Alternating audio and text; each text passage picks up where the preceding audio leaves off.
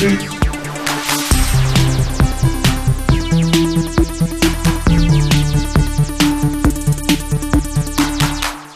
everyone, welcome to Game Face, episode two ninety-three on Sifted Games at sifted dot net. And yes, finally got my one-shot fix, and we actually did the open to the show correctly this week, Matt. How's it going, man? Well done. Well done. It was funny the last episode. It cuts to you and you're just kind of chilling there. Um, anyway, we're back. I want to apologize off the top that we missed last week. Um, I was sick as a flippin' dog. I have, I have, first of all, I hadn't been sick in like six years or something. Never got COVID or anything, made it through all that stuff, and uh, I got like a stomach virus or something. I don't even know what it was, but I literally couldn't like take a sip of water without getting sick and puking. It was, I wouldn't wish it on my worst enemy. I'll just put it to you that way. I would. Yeah. And uh, I was sick for like four days, and then my wife got it. She fought it off in like two or three days, though. I had it way worse than her. Uh, but anyway, we're back. Um, so I do apologize for missing the show last week, uh, but we're back with a fervor this week. We have a great show for you guys. Tons of big games to talk about. Um, I don't think we really missed any last week either. Not really. Yeah. Might have gotten to talk about uh, the janky hero R P G I've been playing. Oh, right. That's, That's true, because uh, we would have needed it. But yeah, because there's nothing else to week. do. Let, let, let Shane know if you want me to talk about Elix two, because I put up more, more hours than anyone should into that game for some reason. Yeah, Matt told me, I was like, what did you play this week? And he told me one game, then he said Elix two, and I was like, I don't really know much about Elix two. So I went and started looking it up, like watched a couple YouTube videos, and I was like, no, I don't, I don't think so. Oh, it's a it's a masterclass in Eurojank. It's it's exactly what we're talking about when we talk about that. It, it is a B game. It's a B-list game in a way they just don't make anymore, except it's the guys who made Gothic and Risen, and it's the only thing they've made for like the last twenty years. So... Um, it's ama- It's an amazing, weird, like it's like it's frozen in amber, and I think I, I think I think it's an entertaining uh, rundown. Yeah. I wouldn't I wouldn't tell you to play it yeah, yeah. by any stretch of the imagination. I wouldn't tell anyone to play it. Actually. I think you just shared pretty much all you need to share about Elix two. Oh, there's so much more. The B-roll sounds like it might have been entertaining, to say the least. Oh yeah, yeah. Oh yeah. There's a there's there's probably a, there's there's probably a really interesting no clip documentary in that uh, Piranha Bytes dev team. Like like what are, what are you doing, and why have you never hired a combat designer? Is, would be my main question. Yeah. Because the combat in that game is just as bad as it's been since like Gothic two. Wow. And I know there's people that say Gothic two is as good combat, and they are wrong. Wrong. Uh, so anyway, we're back after a week off. Um, also, I did not, I was not able to do Good Morning Gaming for the entire week because I felt like death. Uh, but that returned this week, and we've had two episodes already this week, and here we are with Game Face, with a great episode of Game Face for you guys, by the way. Uh, also, I keep doing the Shane versus Elden Ring live streams every Saturday at two p.m. Pacific, five p.m. Eastern. Matt, I've actually made like pretty good headway. Yeah, I beat Godric, like, I think if I counted him, like, I fought him six times before I beat him, something like that. Way better than I thought. What, um, kind, of, what kind of character are you playing? The same. Like, I've just morphed my character and, mm. like, added more strength and other attributes and things like that. But honestly, the reason I'm doing it is because you guys are helping me get through the game. So with each new episode, we archive it, and we put it up for our patrons, and then people give me tips. Um, and then every Saturday morning, I wake up, I do a little bit of curation, and then I do my homework. Um, which is like a list of things that people have told me, okay, now that you've done this, you should probably go do this, this, and this. Mm. I try to get that stuff done before the stream starts at two p.m. Pacific. Um, and then we go on a little odyssey together for like an hour, an hour and a half. We see what I can uh, accomplish in that amount of time. It's been fun. And you guys have been awesome helping me get through the game.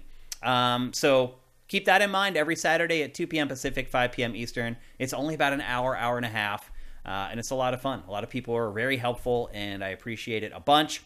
Uh, before we get going, um, there was a disturbance in the force yesterday. Mm-hmm. Brandon Jones has yes. announced that he is retiring. Um, most of you guys probably know. Most, I think most of the people on the stream know that I come from Game Trailers, and I worked with Brandon for seven or eight years. Um, I was surprised to see this, um, but not that surprised. I think most people probably were really surprised. Uh, for me, I wasn't that surprised because I'm kind of in the same boat. I'm a little older. I'm doing this. It's a grind. Mm-hmm. It's there's no time off. It, it you, to do this And I mean do this like on Patreon or as a YouTube channel or an influencer, not work at like a major publication or whatever. It's different to do what Brandon and I are doing. Mm. It's just nonstop. It, you have to give over your life to this. There's no in the middle. I have done that. I have given up all my free time for our Patreon, and it doesn't really seem to make a difference for us. It just doesn't. I don't know what I have to do at this point to make our Patreon go up.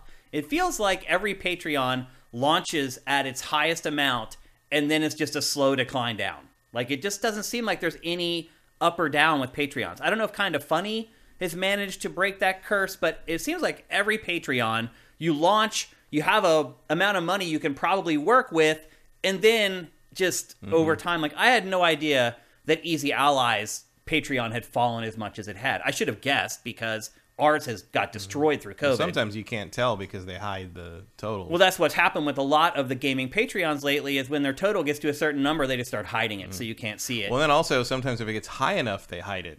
Right, because they don't want people to not contribute, because they're like, like oh, oh you have enough. Yeah. yeah, you already have enough money. It's this weird thing. Do you think the Patreon experiment, though, has ultimately failed, Matt?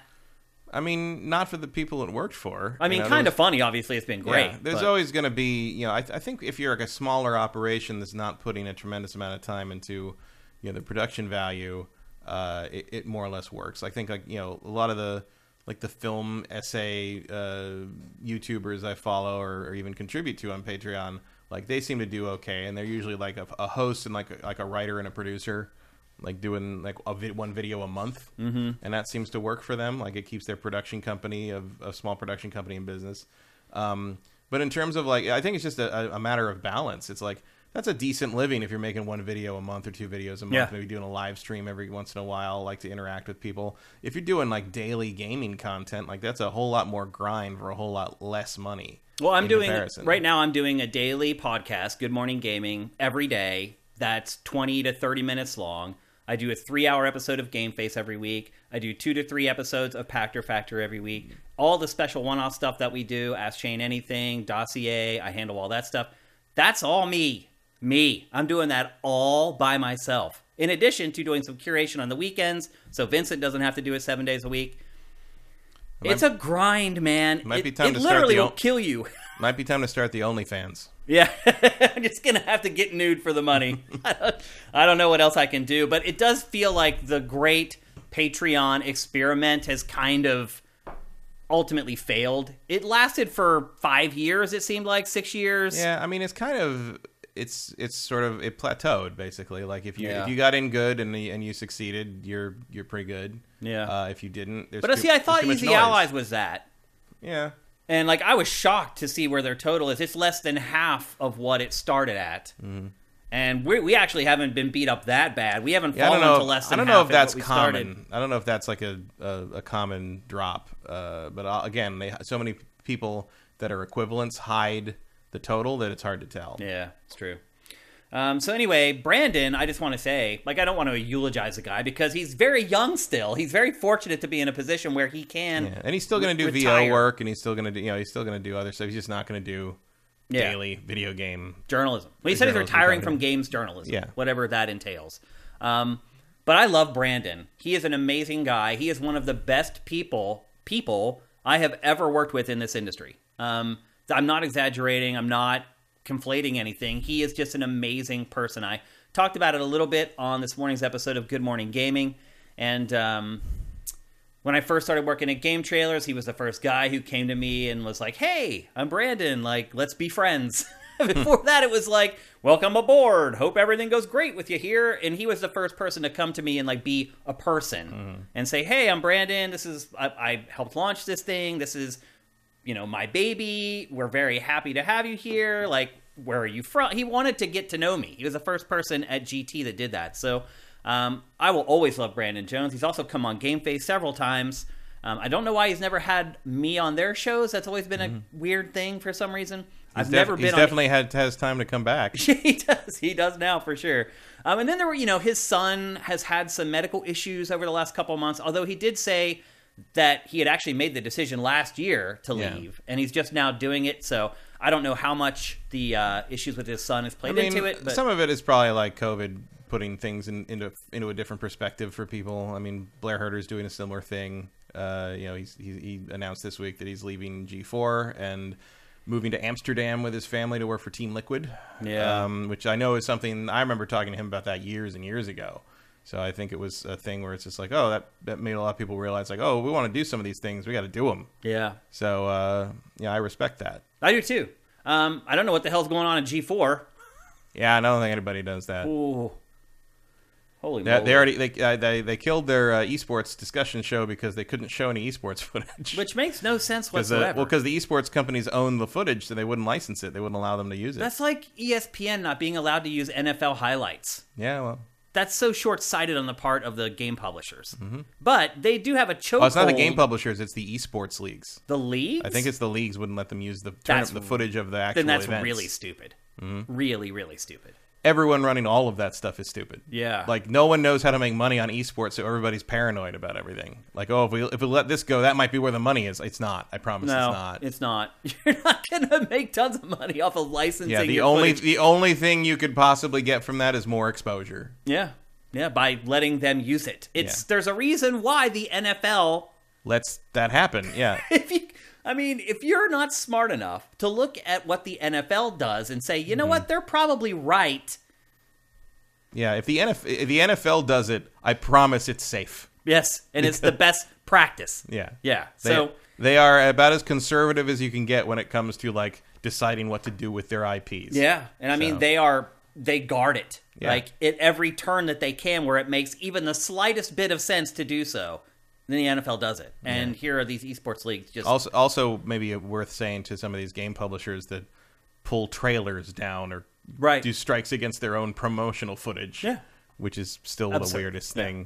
There are fewer of those. Like it's still really like Rockstar, some some Bandai Namco stuff, and that's pretty much it at this point. Most mm-hmm. of the even Nintendo has figured it out at this point. They're like, you know what, just Man, let if people Nintendo's figured it out. You, you're way you're behind. That's the, curve. the N F L example, isn't yeah. it? If Nintendo's good with it, then everybody yeah. should be good with it. So anyway, um, I just want to say I have a lot of love for Brandon Jones. He did some amazing stuff. He launched Game Trailers, created a business that I was able to work at for seven years of my career. That's amazing. Not just me, obviously dozens and dozens of other people. Then he goes on and creates Easy Allies, a new outlet for people to work. Um, I really appreciate people who create jobs for other people. Like, it's not easy to create a business where you can...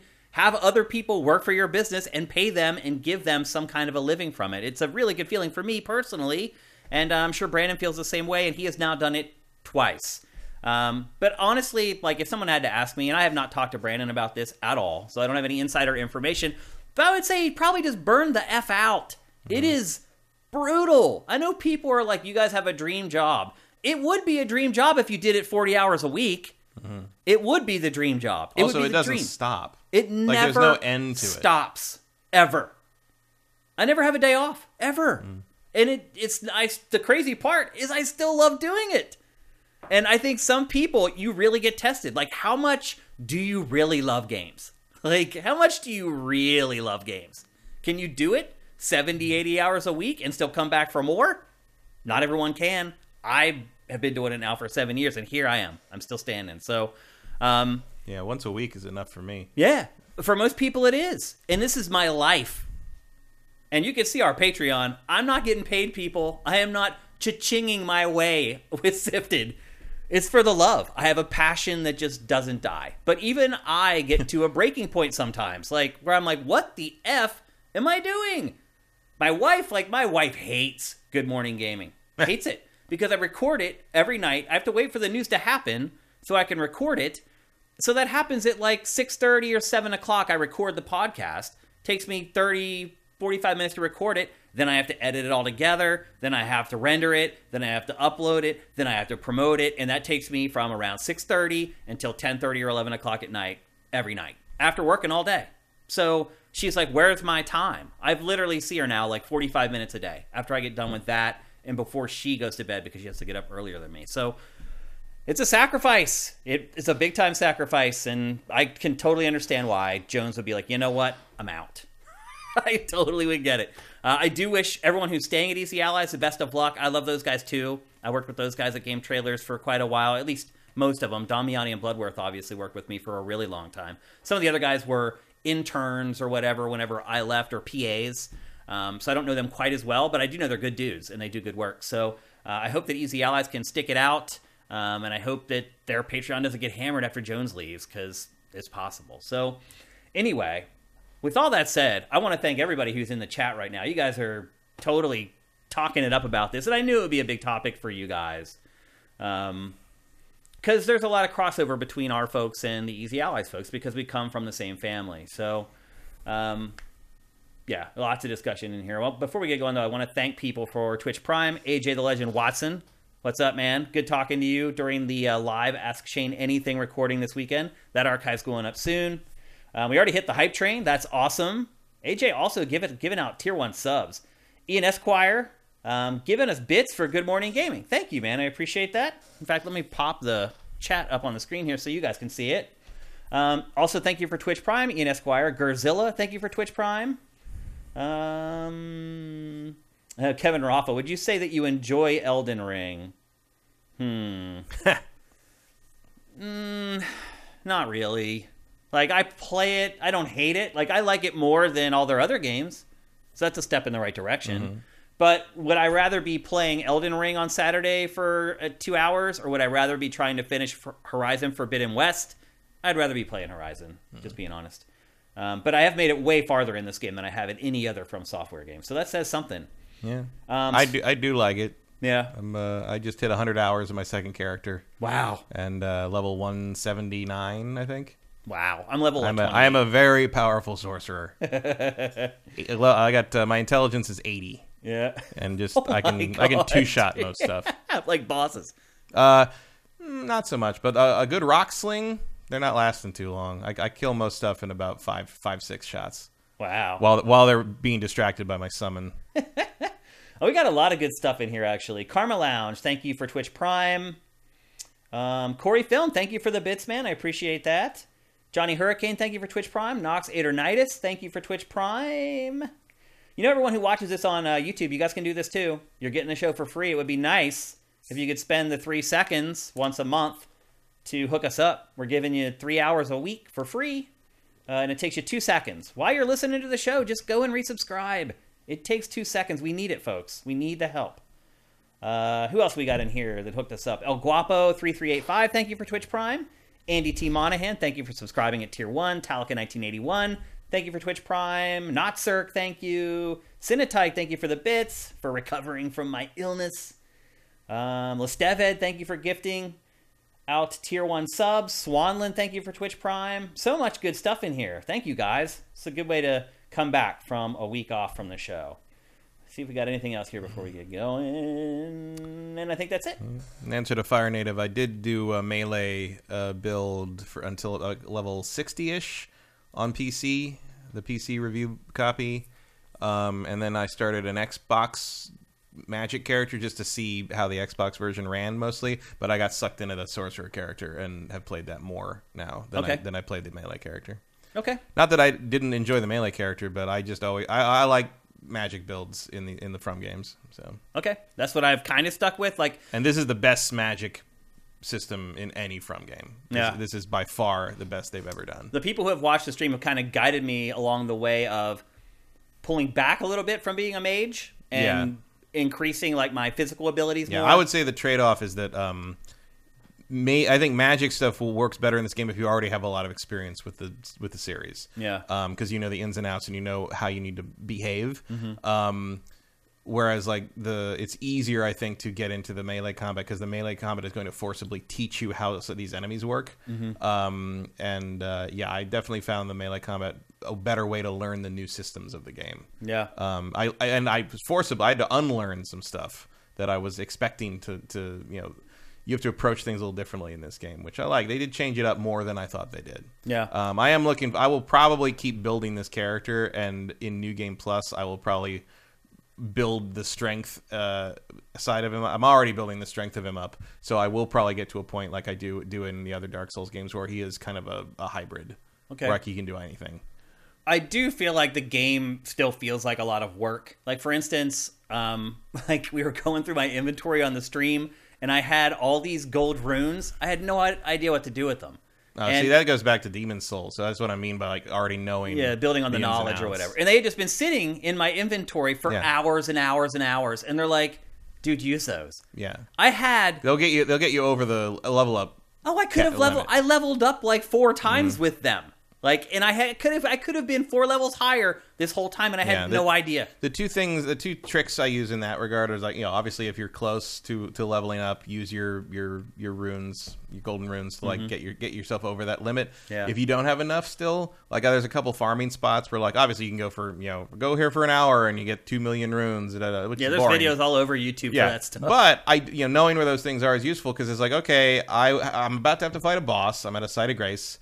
Uh, I am like twenty thousand runes away from my next level up. I'm going to go to this place where I, you kill this one thing, get thirteen thousand runes, mm-hmm. and do that twice and level up. So I've got like nine hundred runes when I fight this boss. So if I die it doesn't and matter. Can't pick the runes up again, yeah. who cares? Who cares? Like, yeah. That's one enemy. Well, I went right? and did the cheese dragon in the last stream where you just sit there and just whack its side for like twenty-five. Oh, with the bleed? Yes. Yeah. And, I, you, and you get, you get like eighty thousand runes. Yeah. Yeah, and like, and you activate the chicken foot and the yeah. And the... I, I do wonder like what percentage of people who are making it through the game are using this stuff because, as you said, like most I've, of them. I've watched videos where people go to these places where you just kind of stand in place and maybe shuffle side to side, and enemies are just dying around you, and your rune count is just like. It's... Yep. I mean, there's a. I mean, I even this uh, the other day was yesterday, the day before, I can't remember. I think it was yesterday. I, I decided I, you know, I was going for the last few summons I didn't have, and I, I fought the uh, the Black Knife uh, ringleader or something like that. Mm-hmm. Um, but I that, that's a hard fight even at my level, and so in the end, I did I pinned him in a corner and just sort of like I didn't you do combos. I just sort of like hit hit hit. hit like just fat just long enough so my stamina didn't run out and he wasn't able to go into a new animation yeah and he couldn't get away because he's cornered in this by uh by like a rock uh-huh. and I just did that for like seven minutes until he died and now I have the best summon in the game. The cheese dragon took me about twenty-five minutes. Yeah, it's it's a long it's a long just, one it's funny. And there's and at first you're like when I, I did that too and at early on I'm like I'm not doing any damage to it and then all of a sudden you get that big chunk yeah, and I'm like, yeah. what is oh, that okay. It's like oh because bleed's a percentage. It's the bleeding yeah. It doesn't matter how high level you are if you're doing bleed damage it's going to take the percentage off. Okay yeah. That makes sense. Yeah, so like again learning those systems. I felt guilty doing it. I was like is this... I mean that's literally what it's there for like I there's guess. No what because it doesn't do anything else. Yeah. The, the only other so thing you weird. Can do with that is you can farm the dragons around it. Yeah, and they'll they keep spawning. Respawn. Yeah. yeah, yeah. I didn't. I just um, killed the dragon, and then you, they, all the babies fall at the same time. Whereas if you kill the um, if you kill the dragon, it, all the others die permanently. But you do get all their hearts, which is good for yeah. dragon. Well, here we are talking about Elden Ring again. So I mean, that certainly I mean, says something to, about the game. Yeah, Elden Elden Ring is going to be repeatedly coming up over the course of the whole year, I think. Yeah, and then we're going to have to do it again in December because yeah, game of the year stuff rolls through. So. There you go. It's time to kick off the show proper, and we're going to kick off the show with what I think is probably the biggest game of the week, and that is Ghostwire Tokyo, the brand new I P from Shinji Mikami. Shinji Mikami is the creator of Resident Evil. He left Capcom. Was it after Resident Evil four? Did he work on five at all? I, I thought he did some preliminary stuff on five, but maybe. Left. But like, I don't think his stuff that he did, anything he did on that is in yeah. five. But for the most part, the last Resident Evil that he really worked on was Resident Resident Evil four, which most people agree is probably still the best game in the series, if not one of the best at the very least. Um, and then he left. He started his own studio called Tango Gameworks. Is that the right long yeah, form of it? Yeah, I think so. Tango Gameworks. And then they've been doing the Evil Within ever since. This is a brand new I P that he has said himself that he has actually pulled back from a little bit and let the people that he's been that have been working with him for all these years kind of take the lead on the game. Um, the first thing that I would say about this game is that it makes a very, very strong first impression. My first hour or two at this game, I was like, "Oh my gosh, this is like G O T Y material." There's, there's that's true of their other game, the Evil Within games too. Like Evil Within comes on strong too. Yeah, this one especially. Like the Evil Within managed to keep me hooked till the end of the game. This one, after a few hours, the interest in it definitely starts to wane. So. You play as a man named Akito, and you're seeing kind of the opening cinematic here. He's in a car accident in the center of Shibuya, which is one of the most popular districts in Tokyo. Um, all of a sudden the spirits start coming out of the bodies of the people around you in the car accident. There's this cataclysmic event that's going on. Suddenly you realize that there's a voice in your head. You don't know what the heck is going on. It turns out that it's this dead man named K K, who is a practitioner of supernatural wizardry mm. or magic. Also a guitar player, masquerades as a dog at various islands. Yes. Um, and they then, called him Slider. Yeah. So you can't really figure out what's going on. And then this mysterious masked person named Hanya appears on the screens in Shibuya. He basically announces some weird decree about taking people's souls and blah, blah, blah. As it turns out, he has Akito's sister, Mari, and Akito's mission really is to save Mari, but he realizes that he can't do it without the help of K K and K K's special powers, but K K also needs him because he needs his body to use as a conduit for his powers to stop Hana and his nefarious plans. And thus sets the whole plot into motion. Matt, the best analog I can compare this to is a game called The Darkness, which was another game where you had someone else in your head, and the game is narrated from the perspective of you talking to this invader inside your mind. And that's exactly how this game plays out. You have two... Like, I, I definitely know what you're talking about there, but I feel like the more modern comparison would probably be Venom. Yeah. The Venom movie. Yeah. Probably not as comedic. Yeah. Well, the, my, my point is, you're right, though. The tone of this is exactly like The Darkness. It's very mm-hmm. tongue-in-cheek. They're cracking jokes on each other. They're busting each other's cojones throughout the entire game, making fun of each other. Um, it's not... It, I know it looks like a horror game, but it's really not. Um, I, I mean, don't it know has how, horror elements, but it but I mean, it's not... A, I mean, sort of like Resident Evil four. Like that. That's not a horror game, really. But it's Resident Evil four is game. Scarier than this. I'll say that. I would not describe Resident Evil four as scary, but... But I mean, I'm telling you, it's scarier than this, for sure. Um, like I said, there's a lot of comedy in this. There's a lot of comedic writing. They keep it light. Um, there's not, like, a lot of jump scares and things like that, like cheap tactics to scare you. And other, another parallel where it is a lot like The Darkness is that it's a first-person shooter-ish. You play from the first person and you're shooting stuff, but it doesn't play like your typical first-person shooter. In this game, you have magic. There's three different disciplines. There's wind magic, there's water magic, and there's fire magic. The wind magic is like your machine gun or your fully automatic rifle. The the water magic is like a shotgun, more powerful but more localized blasts. And then the fire magic is like your rocket launcher or your grenade launcher. It's the most powerful magic, but you very you don't get very many charges for that. All the magic can be charged up, so if you hold the button down and then release it, it will do more damage than if you just fire it very quickly. There are skill trees in the game. There are three different trees. There's one for your magic. There's one for your weapons. Like, you eventually you get a bow. Um, and the bow, honestly, ends up ultimately breaking the game. But there's three trees, but I would...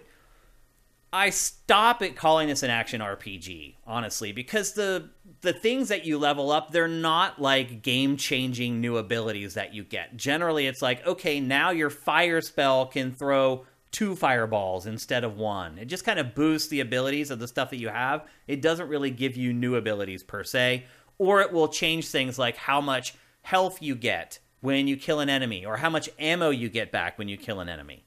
Um, so...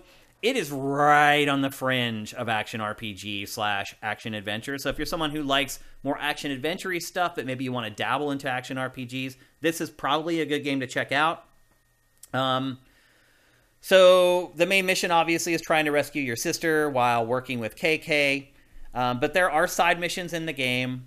They're completely forgettable. Like, the first couple are okay. Like, one takes you to, like, a hoarder's house, and there's a spirit inside the house, and you kind of chase it all over the house until you finally corner it, and then you get taken to this other world where you kind of enter an arena battle to finish the mission.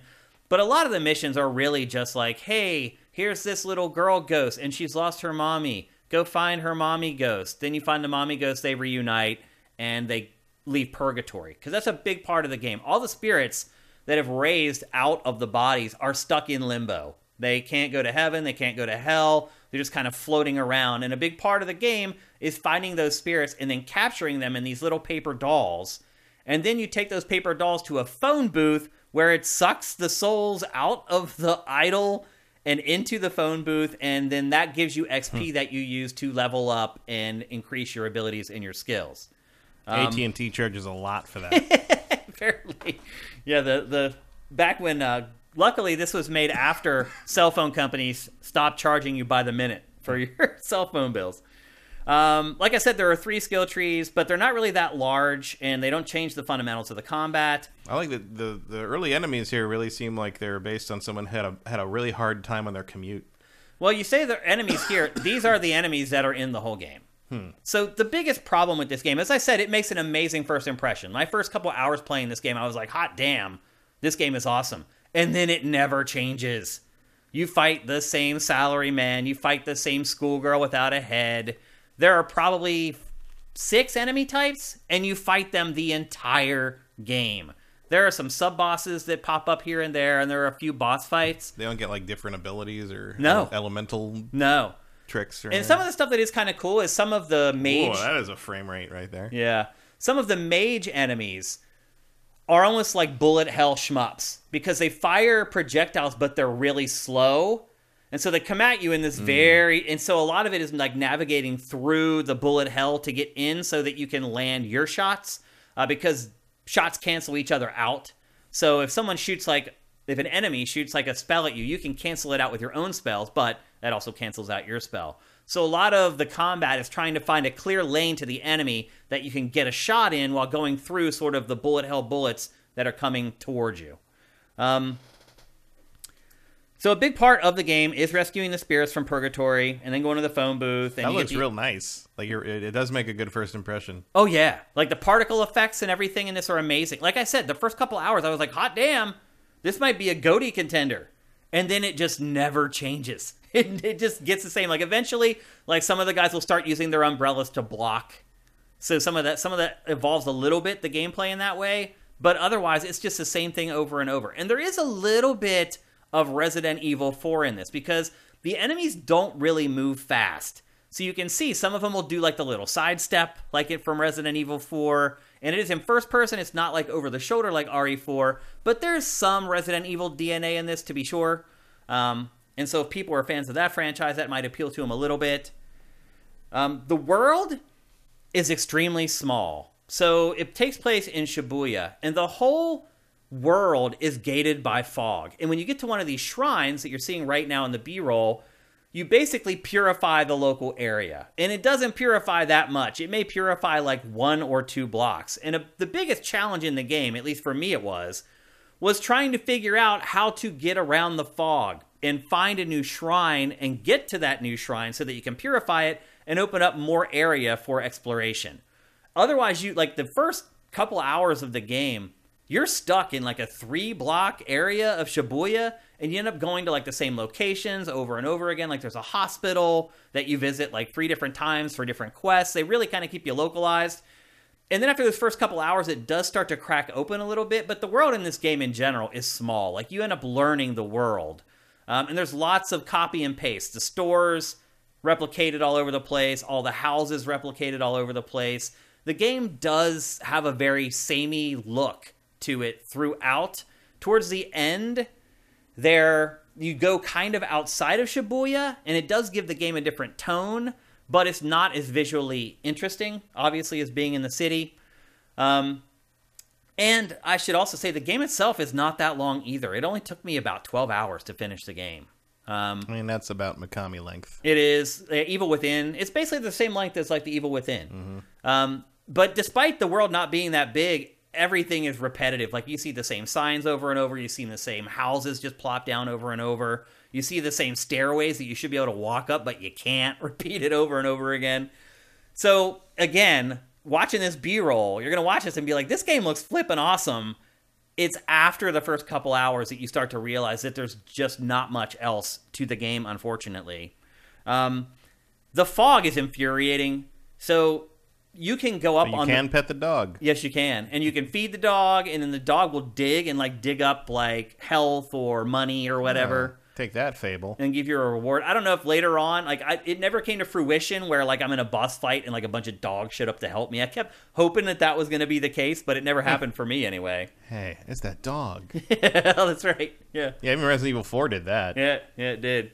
Um, let's see. So I was talking about the rooftop. So there's, like, um, there's not really verticality in the game. There is, but it's this weird thing where there are these monsters that fly in the sky, and you can grapple to them, and they'll get you up on top of the roofs. But once you get up there, you still have to figure out a way to, like, get around the fog.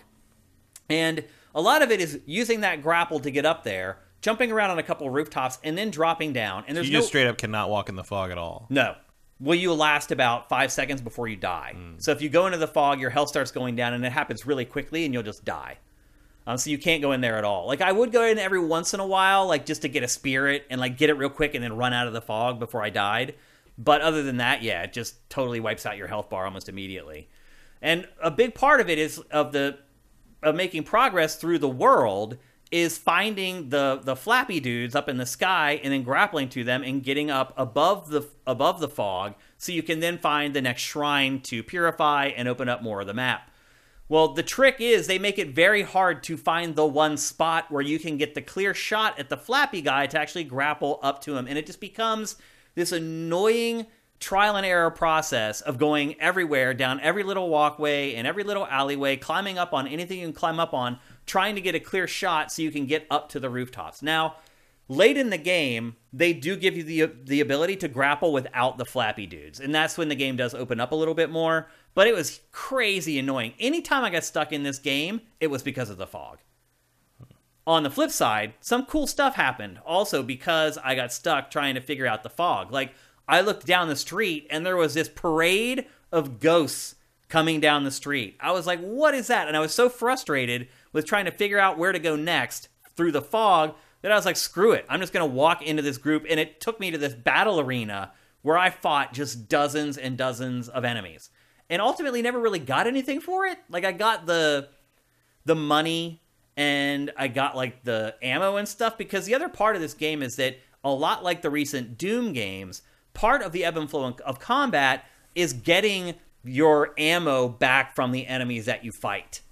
Because ammo in this game is rare. It's hard to get it. You run out of it all the time for your three different magic attacks. Even the bow, arrows are very scarce. So you have to make... I, like, only use the bow when I had to use the bow.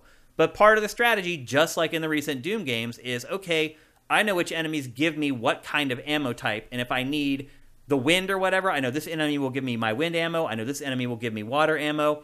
I know... You also do kind of the enemy prioritization that you do in Doom, where you're like, you know what, I need to take out the magic caster first or the healer first, who is healing all these other guys. So there's that kind of strategy to the combat, but it never gets as intense as Doom. They don't, they never throw that many enemies at you at a time unless you end up in one of those arena battles like I was just talking about.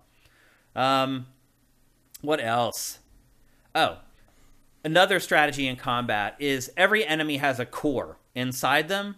And as you chip down their health, eventually their core will be exposed. And once that happens, you can grapple onto the core in their chest and yank it out and get this very, very satisfying shower of ammo that comes out with them. And then there's strategy to it, too, because you can chip down, like, all the enemies at the same time. Like, take a couple shots at each one until all their cores are exposed. And then you can, it will link all their cores. So if you have like mm. four enemies with their cores exposed, you can rip out all four at once, and that is supremely satisfying. And then there's a, a finisher that you have um, where you click both sticks, and when you do that, it sends out this shockwave that basically kills all the enemies around you, and then any future enemies for like forty or fifty seconds, if you hit them once, it'll expose their core. So what you do is you send out the blast, you click both sticks, then you hit each enemy one time. And then you all those enemies you hit have their cores exposed. Then you grapple their cores, and you can get like eight, nine enemies and pull their cores out all at once. Again, feels very, very satisfying. And overall, the Fred first, this game is very satisfying. It is a lot of fun to play. The plot gets a little convoluted. Like, eventually you go to K K's hideout, which is where this scene is right now. And you find out that he has had this crew of people that have been hunting down this bad guy for years and years, and K K had died trying to fight him. In fact, all of them had died trying to fight him. A lot of the game is trying to figure out, like, what is happening for real and what is a spirit or who is a spirit versus like a real person and someone who's actually alive.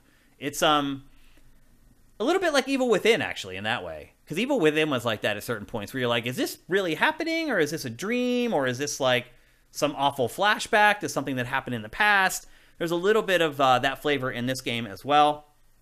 Um, the bow eventually becomes completely O P. Like, it got to the point where my bow was so powerful that, like, I could snipe enemies before they even saw me. Um, and really, the game just kind of became a cakewalk at that point. There are a bunch of different difficulty settings. Um, as always, I played on the default normal difficulty setting, but there are some that make the game even easier, and it's already easy. It's not a difficult game at all. Again, the only time I really died was from the fog, because sometimes you'll just fall, and you'll land in the fog, and you can't get out.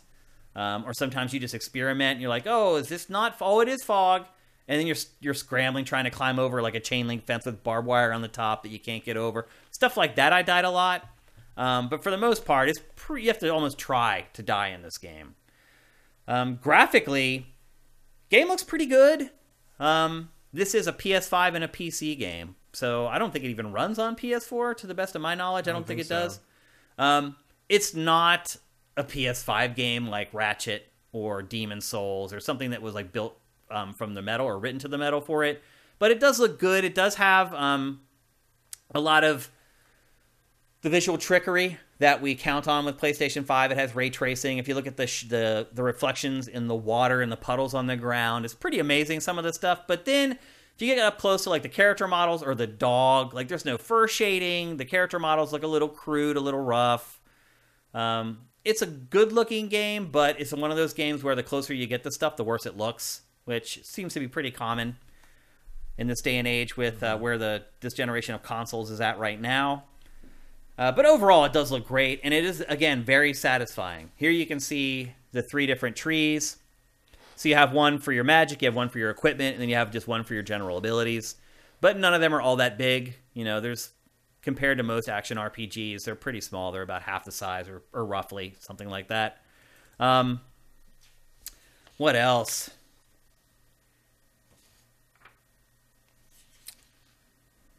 I think that's basically it. Huh. The, the problem is that the game, it just repeats way too much. They're, the enemies repeat, the environments repeat.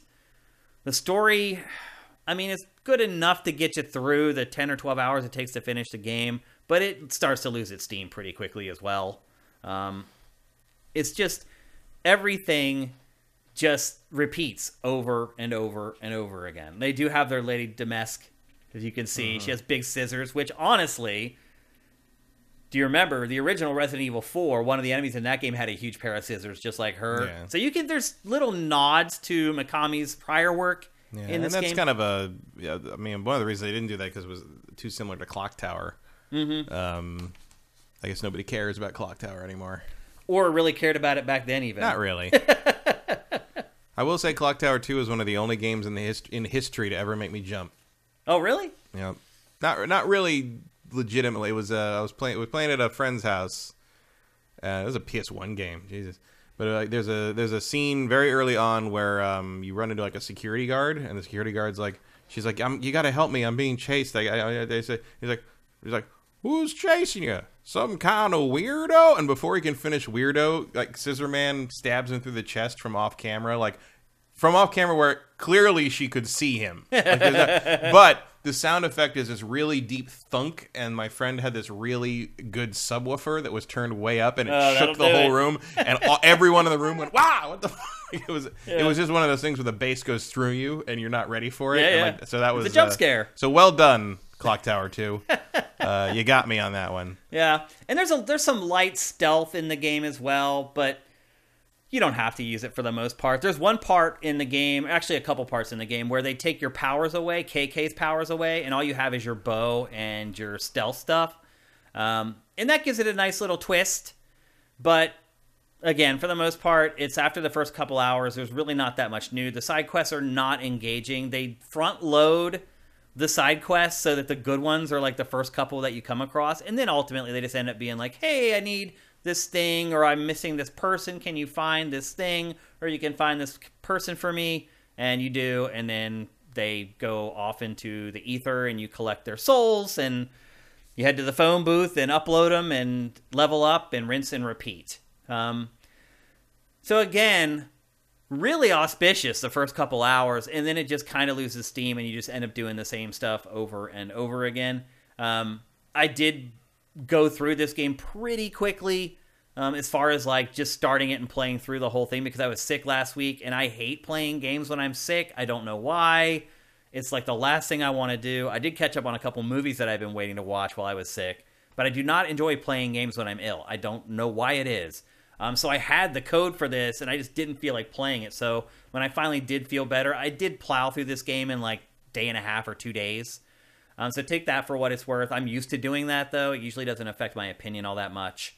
Um, but yeah, I would say I'm a little disappointed in it ultimately, Matt. Do you have any questions about it? Not really. Um, Chat, if you guys have I any questions it, about it, I'll answer them as well. I guess well. It sounds like a wait for a sale kind of thing. I would not buy this at full price. And obviously it's a P S five game, so it's probably selling for seventy dollars. Yeah, I think I'm, I'm sure there's some digital deluxe yeah. thing.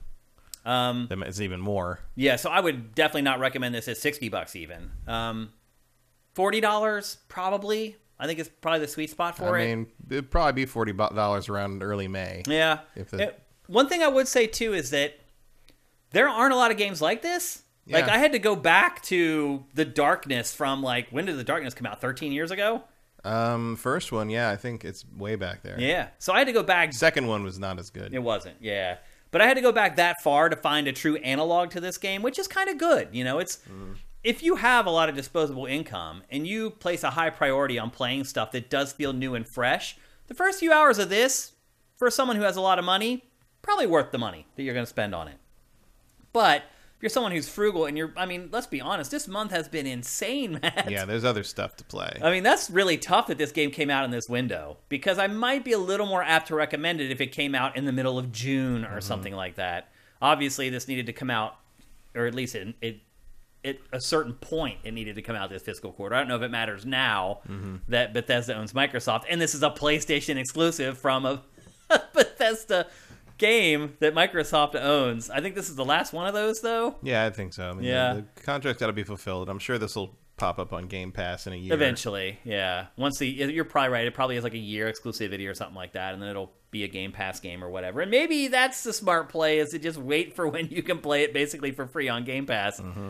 Um, but the tone of the game is unique. Again, the the per, the character inside your head motif is something that doesn't happen that much in games anymore.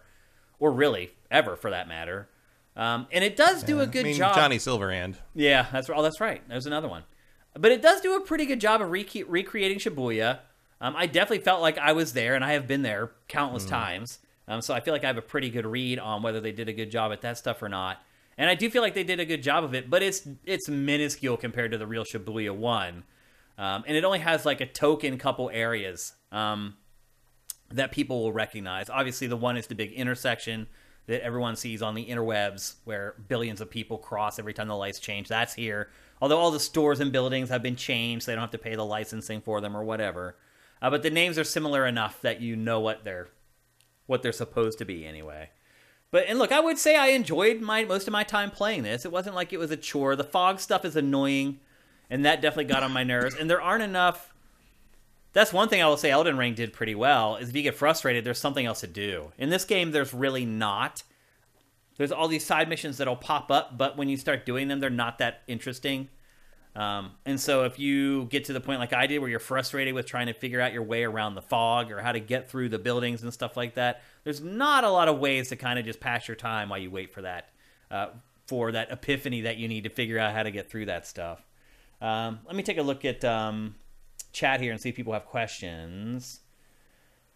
Um, Kevin Rafa, is the game hard? No, I already kind of answered that for you. I don't find it hard at all. Um, there are hard, harder difficulty settings that you can maybe jack it up to get more of a challenge, but I really had very little challenge in this game. In fact, the game got easier as it went, as I leveled up my magic abilities, and especially as I leveled up the bow, because the range on the magic isn't very far, even after you've leveled it all the way up. But the range on the bow just gets absurd. Like, to where, like, they can't even see you and you're killing them and sniping them from, like, two blocks away or whatever. So, no, the game is not difficult at all. Um, let's see. What other questions you guys got here? Um, Kevin Rafa, can you explore the city after completing the game? I honestly don't know. I did not go back and check. Sorry. I should have done that. You're right. Um, Scorpio's fine. It says Evil Within is eighteen to twenty hours. Just finished both. Okay, well then this game is shorter than Evil Within. I thought I finished Evil Within in like fourteen hours though. Yeah, I mean, I don't think I finished the first one. I finished the first one. I did not finish the sequel. I thought both of them were felt too long, even for what they were. Yeah. Kungrim one, how are the sound effects and soundtrack? The They're great. The audio in this game is really good. Um, the voice acting, okay, not exceptional. Uh, but the sound effects and the sounds of the enemies, um, I've really, I just got a new receiver, and I have really good, like, surround, like, satellite speakers that are behind me. And uh, when I would be out in the open world in Shibuya, I could hear, like, the demons, like, off in the distance, like, wheezing or just, like, going through their animation routines or whatever. And it was unsettling, for sure. In fact, that might have been the scariest part of the game, now that I think hmm. about it, the audio. Uh, so, yeah, I think the audio is really good. And, again, I just got a new receiver with Dolby Atmos and all this other crap, and it sounds amazing on it. So, yeah, it's really good. Uh, let's see what else. Not Sir, do you think there's D L C in the pipeline? Hmm. They haven't talked about it. No. Which probably means no, I would guess. It depends, like... I guess it kind of depends what the contracts are for. I feel if there's no contract in place for D L C, then Bethesda's probably going to pull out of it. Yeah, because why would it? It's like, yeah. wait, we're going to do D L C for a PlayStation exclusive. Or maybe it would come. Maybe it would come along at the same time as the other versions. Yeah, or the Xbox version or if something. That's possible. You're right. D L C could maybe come out when it finally loses its exclusivity on. Yeah, PlayStation. like you could. I could see like the, the one that comes out in a year being like the on Xbox being like the, you know, the definitive edition or the you know. K K's cut or something right, like right. that, and like you get an update for that on PlayStation, and then it's like one unit on the. That's Xbox. Possible. Um, if he, if not, Cirque, if you're asking if there's like this obvious like cliffhanger or hook that just blatantly screams D L C, there's not. There's no like microtransaction stuff in it. I have not seen any like microtransactions. Selling you outfits game. or anything? No, hmm. I haven't seen anything like that. There are outfits that you unlock and you get as you play through the game. That seems weird for a game that's first person, but yeah. Okay. And they don't seem to do much. They show up in the in the cutscenes, but it doesn't give you like more powers or anything like that. They're not tied into your actual abilities in any way. They're just cosmetics. And you're right, that's weird because you don't really see your character hardly at all unless you're in a cutscene. Um, Kungrim one, does it seem like a possible cult hit? Hmm, that's a good one because they're generally cult hits. There's a certain level of weird that needs mm. to be imparted into the game. And I would argue that this game probably does have enough of that. Just like the main bad guy right there, Hanya. Him and his crew of miscreants are weird. And the plot in the game doesn't make a lot of sense. And like you're like, wait a minute, why does he care about my character's sister when I'm just some dude who got in a car accident in Shibuya? There's definitely some X factors in this game where I'm just like, what is even going on? Um, and, and that generally tends to feed into games becoming cult hits. Um, but if The Darkness didn't become a cult hit, and I don't think it did, then I think this probably won't either. The best thing about The Darkness is that you can watch uh, all of To Kill a Mockingbird. Oh, that's right. I forgot about that. Uh, uh, To Kill a Mockingbird is uh, there in its entirety. Uh, if you when you're sitting on the couch with a girlfriend at the beginning of the game, yeah, and there's a T V in like a subway station or something that's playing The Man with the Golden Arm, that wow. you know, and the whole whole thing is in there. Dang, what I, one thing I realized too, Matt, after black playing, and white movies don't cost a lot.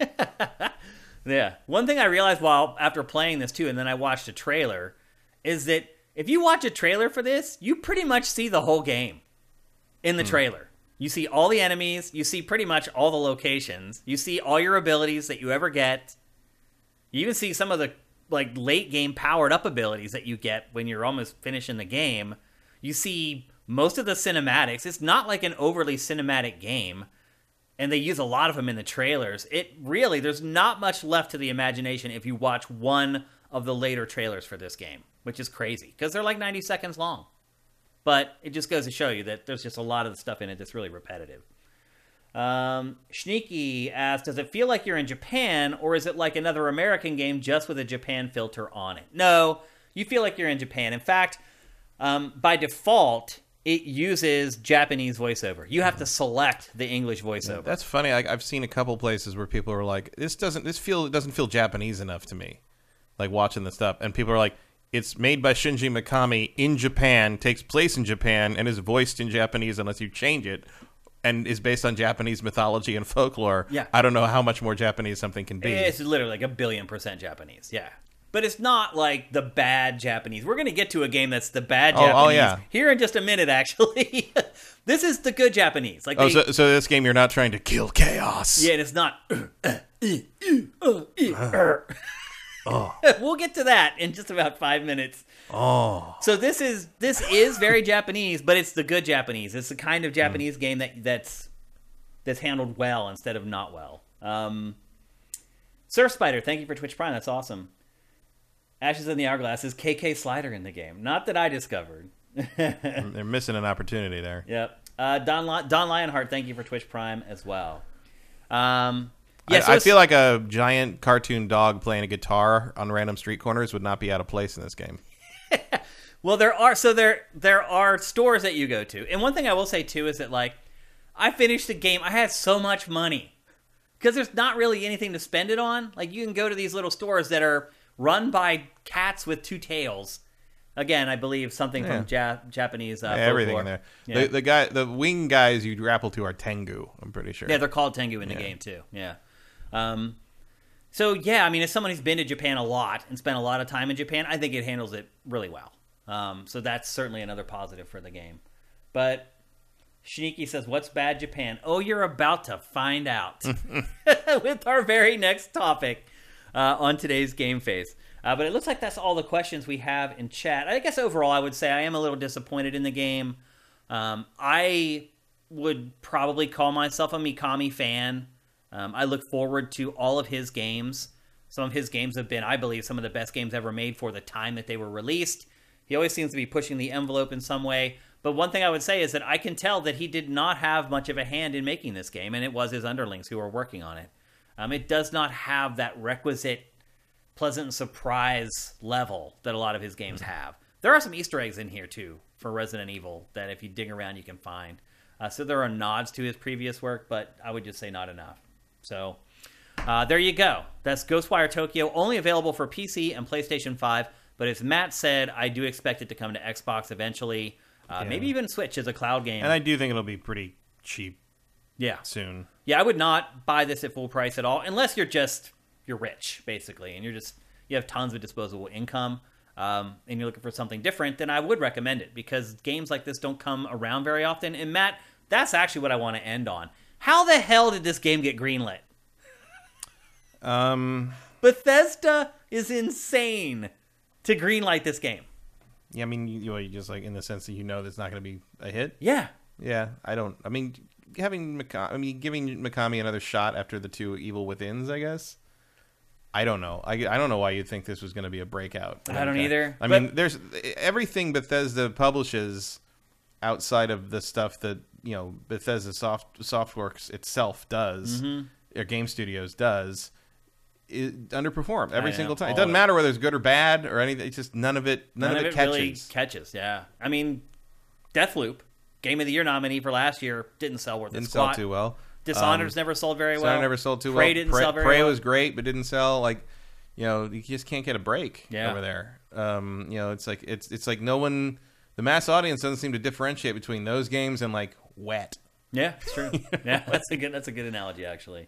Uh, so I don't know Which what Bethesda was thinking. I mean, they, they, greenlighting not this knowing game, what but, Bethesda's thinking when it comes to publishing their second party stuff is not uncommon. Yeah. Um, except for Doom. I mean, obviously Doom. Even Doom Eternal didn't sell what they thought it was gonna. No, and that was a great game. And that also got Game of the Year nods and, and recognition. Yep. But that doesn't translate into dollars. It doesn't. It doesn't. Because no one cares. I don't think it's going to happen with Ghostwire Tokyo either. I wouldn't think so. And I would um, imagine he had probably hoped that this would turn into an I P, and it would be Ghostwire Los Angeles, Ghostwire New York City, Ghostwire London, or whatever. Um, mm-hmm. I don't see that happening, unfortunately. Yeah, because he so like Mikami hasn't directed anything since what the first Evil Within, like uh, directed, yeah, yeah, where he was like elbows deep. In yeah, like he runs Tango, but he didn't direct this. Yeah, yeah. Yep, it was mostly his underlings who worked on the game. So well, he did say he wanted like to give younger developers a chance, and, and he did. So. And honestly, they did a pretty good job on the game. Like it, as far as like its quality, no bugs, no issues, mm-hmm. no crashes, any of that. It's stuff. really, it, it really would have been better for it if it could have come out in like June, July. Because mm-hmm. I looked at the schedule. There's nothing coming this summer. Yeah, it is pretty. Well, after, after early May, it's just like it's just a desert. Until this year, like I hope they do. We complained last year because they strung E three out for like eight weeks. This year, I hope they do do that because we're going to need know. it. We're definitely going to need it to get through the summertime. Uh, but anyway, there you go. That's Ghostwire Tokyo um, for P S five and P C. Probably coming to Xbox and Game Pass eventually. All right, let's move on. Now we're going to talk about a bad Japanese game. But oddly enough, both of these games are about the same on Metacritic. Yep. I think Ghostwire is at like a seven point five. Yeah, and this is around seventy-two. Seven, it's like a seventy-one, seventy-two. Uh, I, I I missed my bet on this one on the on the the um, game draft. What bet was it? I drafted this like fifth or something. Yeah, but what was uh, the bet? I, I just remember. bet that it was going to be get high ratings because people are stupid about Final Fantasy. You know, if Final Fantasy seven Remake gets high ratings, like why wouldn't this? Because it's just as shitty. Like, well, I would argue, Matt, having now played a lot of Final Fantasy Origins, that it probably did get a little Final Fantasy bump. Yeah. Because I think that seven point two might be a little generous, to be honest. I mean, it, I so I didn't play the, the full version of this because I refused to spend money on it. Uh, and so I played the demo, which was enough. Which started, um, did it start from the beginning of the game? Yeah, because you can continue your save into the full game. So it's, it starts from the from the start. Um, some of it's, some, of it's, some of it's a, a repetition of the old demo, but it's a lot of it's the, you know, it's the new version of things. They've refined some stuff. They changed the characters' looks to some degree.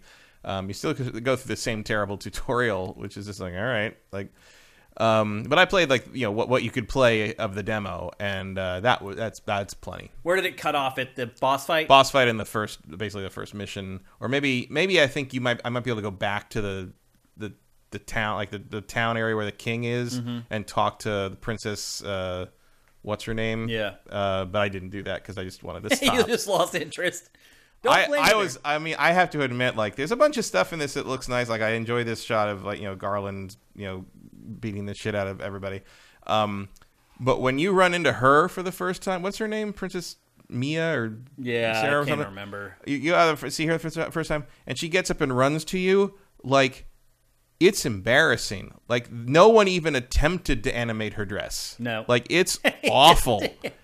And it stands out because the rest of the game looks pretty good most of the time. Yeah. But, like, that was just like, what are you doing? Like, she looks like she came from another game. It's so weird. So this, as you, as I've said many times before, when I capture footage for games, I turn off the music um, so that you it's easier to edit with the footage for the future if you have the music turned off. You can use sound ups from the game, and uh, the music won't clash with whatever background music that you have that you're in the edit that you're working on.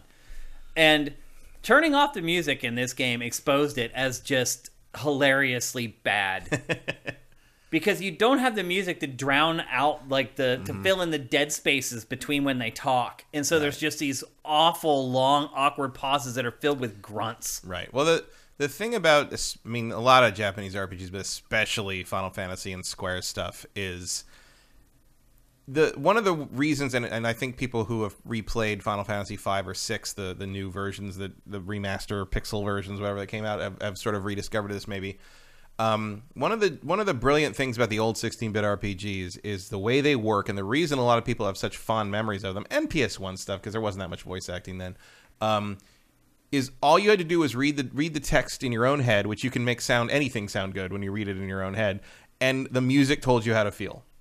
Yeah. That's all it was. Yeah. And then Square has never, Moved certainly away. in the Final Fantasy brand, Square has never learned how to present stuff dramatically or even comedically, really, uh, in a way that works outside of that. And so when you turn that music off, you are seeing, yeah, like without the music to tell you how the tone of the of the scene's supposed to go, it has no idea what it's doing. Yeah. Um, because, it's awkward and embarrassing. Because tonally, this game and Final Fantasy seven Remake and a bunch of the stuff they do, Totally, it can shift line to line. Like, it's it's well, not it, even just crazy. Like the writing. Look at what was happening right here, Matt.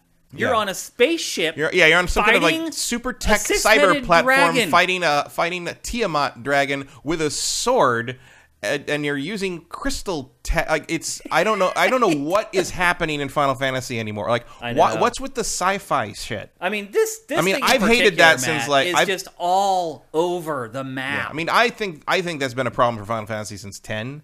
Like ten sort of had that weird sort of mix of it like did. futurism yeah. and I mean seven did it too, but seven felt like a world that the, the world of seven felt pretty coherent yeah. to me. So did eight. Nine went more medieval fantasy. We, look, um, you go from a spaceship fighting a six-headed right. dragon to a field of grain. Field of grain with Frank Sinatra, Frank Sinatra playing, it and you're like, what like, are you doing? Like, it is just everywhere. It's this it's whole game is like totally this. nonsensical from beginning to end. It it no, the plot makes no sense. What the hell? These.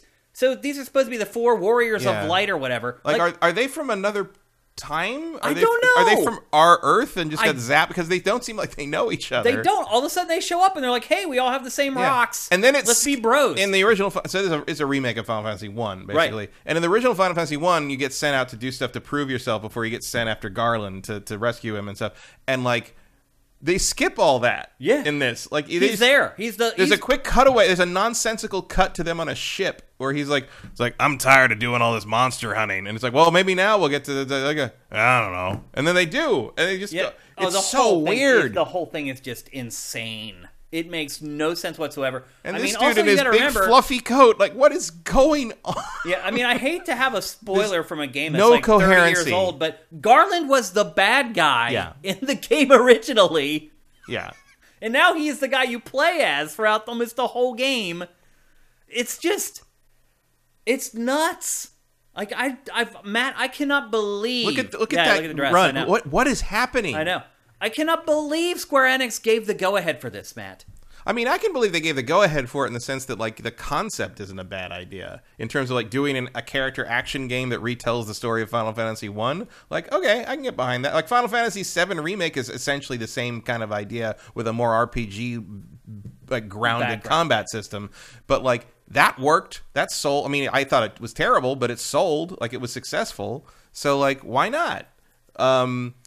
But, like, what they've done here, it just, like, baffles me repeatedly. And then today there was a whole thing that came out where, like, apparently the character models are, like, way more polygon-heavy than they should be. And that's why the game has such terrible performance on on uh, uh, P C.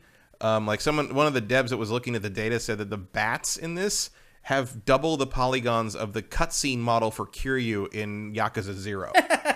Like, which is, like, like a... Like a... Like a ridiculous, like like why is that even imported into the engine, kind of weird. So Matt, right now there's a lot of people in chat trying to apologize for this game, saying that this is all intentional, or just saying that they enjoy the game because it's so bad. I mean, if you come into my house and piss on the floor intentionally, I'm still going to be mad at you. Yeah.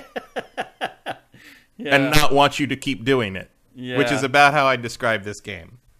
And like, it's like the combat's not terrible. It's certainly better than the original demo they put up like last year or whenever that was. Yeah. Um, the game's easier now than the demo was. Yeah, too. definitely. Um, and they added an even easier difficulty mode, which they constantly tell you exists. It's not even on the selection screen. It's yeah. easy and normal and hard, I think. And yeah. then there's a casual mode, which it constantly says, like, you can switch to casual mode if you want. You want to switch to casual yeah, mode? I'm like, I, you know, I haven't died yet, dude. I don't know why you keep throwing yeah. casual mode at well, me. Well, I died in boss fights, but that's the way the game is. The rank and file enemy. You just wipe the mat with them. Like, mm-hmm. it's so easy.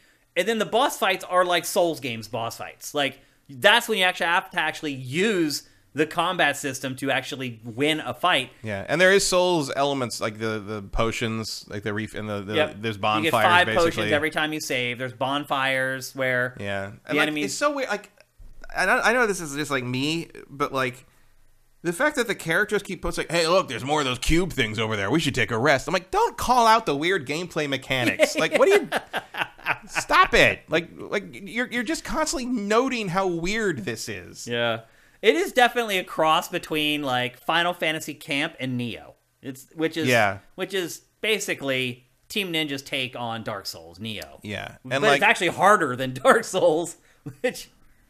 Yeah, Neo, Neo is definitely harder than Dark Souls, yeah. for sure. This didn't wasn't that bad, um, but like I didn't find it particularly engaging. I do like the finishing. There's some there's some elements of it that I think are, are interesting, but not particularly enthralling. Like the fact that you you know there's all the elemental stuff, and if you you know there's the obvious like oh throw water at a fire guy mm-hmm. and it does more damage, but you can overload them with their own element sometimes, which is a neat idea, and that gives you a different result.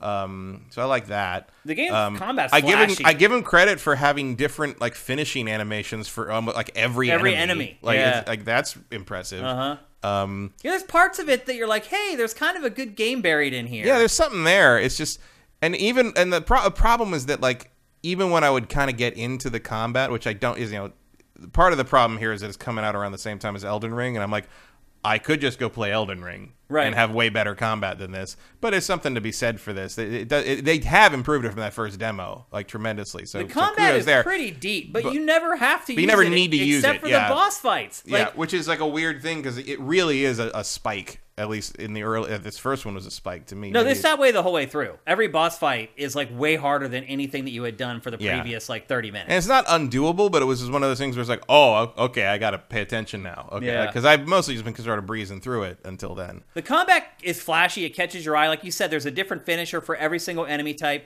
and there are so many enemy types. Unlike Ghostwire Tokyo, there are lots of enemies in this, and they're so bizarre. Like. You fight pirates, and then you yeah. fight, like, a crazy, like, mutated yeah, spider. I mean, we are we are talking about the series where at one point somebody suplexed a train. So, you know, there is precedent there. I just... Yeah. And there's just the usual sort of weird anime presentation thing where, like, everybody's doing the grunting and the and gasping. And the posturing and the, and the posing. And, and the, yeah, and the posing. Like, the one, the guy with the red hair, whose name is Jed, I think? Yeah. Like, he just keeps he keeps doing the weird pose thing where it's just, like... He's like, he's like, oh yeah, I'm like, like, are you all doing a skit together? Like, what is? Like, he's doing it again. And he always does the thing with his chin, where you takes yeah, his I, thumb off the end of his chin. Yeah, and which like... I'm like, I, I don't think that's a universal gesture, guys. Yeah, but the crazy thing, there's like, there's actually tons of depth to this game and the combat. There's, but like then a... it goes back to one of the cutscenes, and I'm embarrassed to be playing it all over again. Yeah, like, that's that's that's an issue. Like, there's tutorials. That looks cool. In like this. that. I mean, yeah, I remember that design in the original Final Fantasy. That's cool that they did that. I, yeah. I like that. Yeah, um, and the combat is actually pretty deep. Like, there's this system called the Soul Shield, where on the PlayStation mm-hmm. controller you hold like the circle button, and it, there's a risk-reward to it because it creates a wider window to block the enemy, and then you can counter very quickly and do a lot of damage, but you also can basically break yourself mm-hmm. and leave yourself completely helpless and open to attacks. But again, like, you never have to use it. Like, I didn't even, I even use it in, no. on any of the bosses. Like, I mean, you can kill them faster with it, you know, because, like, especially if you get, if it's a character that's doing the purple attack, so you can, like, use their their ability against them. Right. Because you basically get a free use of their quick use of their ability if you if you do the shield block. Yep. Um, and you take way less break damage than you would have if you blocked it normally. And there's some attacks that will just break your block anyway because they last so long. And yep. the only way to do it is to shield block. Um, so that's an interesting dynamic, but like, I just don't feel like the game explains like best case. It's uses terrible for at explaining it. itself. Like, I, mean, I never could figure out when to use the Soul Shield. I'm like. So I didn't. I hardly ever used it throughout the game, and I didn't need it. Even the bosses, like, I hardly mm-hmm. used it, and I still managed to beat them. And you're right, it probably maybe took a little longer to beat them, but... Yeah, and it, the other problem I have with that is, like, you know, Elden Ring is, is not great at explaining some things. You got to learn yeah. how some things work and that the counter... But, but, like, you know what? I learned that in... Almost all that stuff I learned in Elden Ring... fighting normal enemies. Mm-hmm. I do not... In this game, it's like the normal enemies you can just beat with like basic yeah, attacks. You can use the same and, you, and then you get to a, a boss, and if you haven't learned those systems... But the game doesn't try to teach you them by giving you enemy... Because at a certain point in Stormveil Castle in Elden Ring, I'm like, I'm not damaging these guys. Right. What am I supposed to do? And then I yeah. learned how to do the counter, and that the counter would stun them, and then I could do the critical, and I'm okay, that's how that works. I mm-hmm. get that. But there's... but And that was just on normal enemies. There's and no like, there's nothing like, like that, that in this. It's, yeah. it's uh, you just breeze through stuff until you get to a boss, and you're like, well, I hope I have the tools I need. Yep. And generally you do, but like, you haven't been... you know, haven't been forced to learn how all that stuff works on, on kind of a nitty-gritty level, so it's not second nature unless you've decided that, like, oh, I'm going to learn how this works just in case, or, like, maybe a boss, I guess, teaches you you need to do that. But then, like, you're sort of, like, you're sort of busy working your way through the regular enemies then, because you don't need to do that to beat them, but you kind of want to do that so you get more practice, so when you're fighting a boss, you kind of know how that works. But then you got to learn the boss's timing. I mean, it, it's... I don't know why that's less interesting than what like Souls games do, but it is less interesting, and it's so well, it doesn't build your skills to, no. for the tougher battles that you're. And gonna it's have so to take it's part much, it's faster, and like you can interrupt yourself, you can cancel into blocks easier in this. Obviously, yeah, yeah. Uh, it's a little more Devil May Cry-ish, but then you get to a point where I'm like, why am I just not playing Devil May Cry? Right. Like it's like yeah. there's better versions of both the Souls elements in this game. You could play a Dark Souls game, and in the more character action elements, you could play uh, Devil May Cry or Bayonetta. Yeah, that are a bit way better than this. So yeah. I don't like. It feels like it's just sort of taking these two two subgenres and mashing them together and getting something worse than both of them. Yeah, and the weird part is like, so as you play, you have two guys who fight alongside you, mm. but you're supposed to be the four heroes of light. Yeah, and they bring they bring that up. They're like, your crystals are the wrong color. Yeah, and like. And, like, there's supposed to be four of you, so yeah, we're kind of reluctant to do this. But you can never fight with all four of them right. at once. You have to choose to leave one of them out of the party, right. and one of them is a magic caster, and that seemed to be the one that I always left out for whatever reason. Maybe I ended was... up playing a mage more than the other oh, classes. Really? For me, like, I just found the, the elemental stuff more interesting. Than that is one cool thing sword. About this game, is, and it's kind of important, is that you can basically have two different classes or jobs like mm. lined up at once. You can swap between them at will. And that's kind of cool. Um, one thing that I did notice, though, is I... So I recorded, I don't know, probably the first two or three hours of this game. And then I usually take that footage and chop it down into like twenty minutes of B-roll of the best stuff. And when going through all... Also, it's so dark. It is. Going through all that footage, you spend so much time in menus. Yeah, because the gear in this... You, endless gear. Endless. And you're not only outfitting your character, you're outfitting all the other party members... And you're just mm. constantly getting something that's either the same or just one level higher. And they're not good menus. No, and they're, they're, real they're hard to navigate. And either you're doing that or you're constantly leveling up your jobs. Like, mm-hmm. it's you spend a lot of time in the menus. The other thing, this, this is a minor U I thing, but, like, it will it will pop up the little things. Like, you have job points to spend. And you go into the job points menu, and there's nothing you can afford with, like, one job point. But it will not yeah. stop telling you you have another job point. Well, it took me a while to figure out that, like, eventually there's, like, six different disciplines or whatever. Yeah. And sometimes you'll have job points in just one of those disciplines. Mm-hmm. And you'll, because you'll go to, like, the one that you're using. You're like, I don't have any job points. Then you start using, like, R one or R two to cycle through them. You're like, oh, mm. okay, the Ronin or whatever has, like, three points that I can use or whatever. Um, and there's a lot of flexibility in how you play this game, and I think that's the highlight. I think the combat in general is the highlight of this game. I think it's it strikes a pretty good balance for people who are Final Fantasy fans who don't want to play games like Dark Souls or Elden Ring. It's not as hard as those games. You can make progress. Now, you're probably going to hit a wall. It has difficulty modes, yeah, for one thing. Right. And you're probably going to hit a wall whenever you go to fight a boss here or there. But for the most part, you're going to be able to make it through the levels without too much of a pushback. And I think that's that's the right call for the Final Fantasy audience in general, I would argue. Um, but it is weird that this is all about, you know, the four warriors of light. You only play with three of them at a time. Like, get one more in there, bro. Like, it just...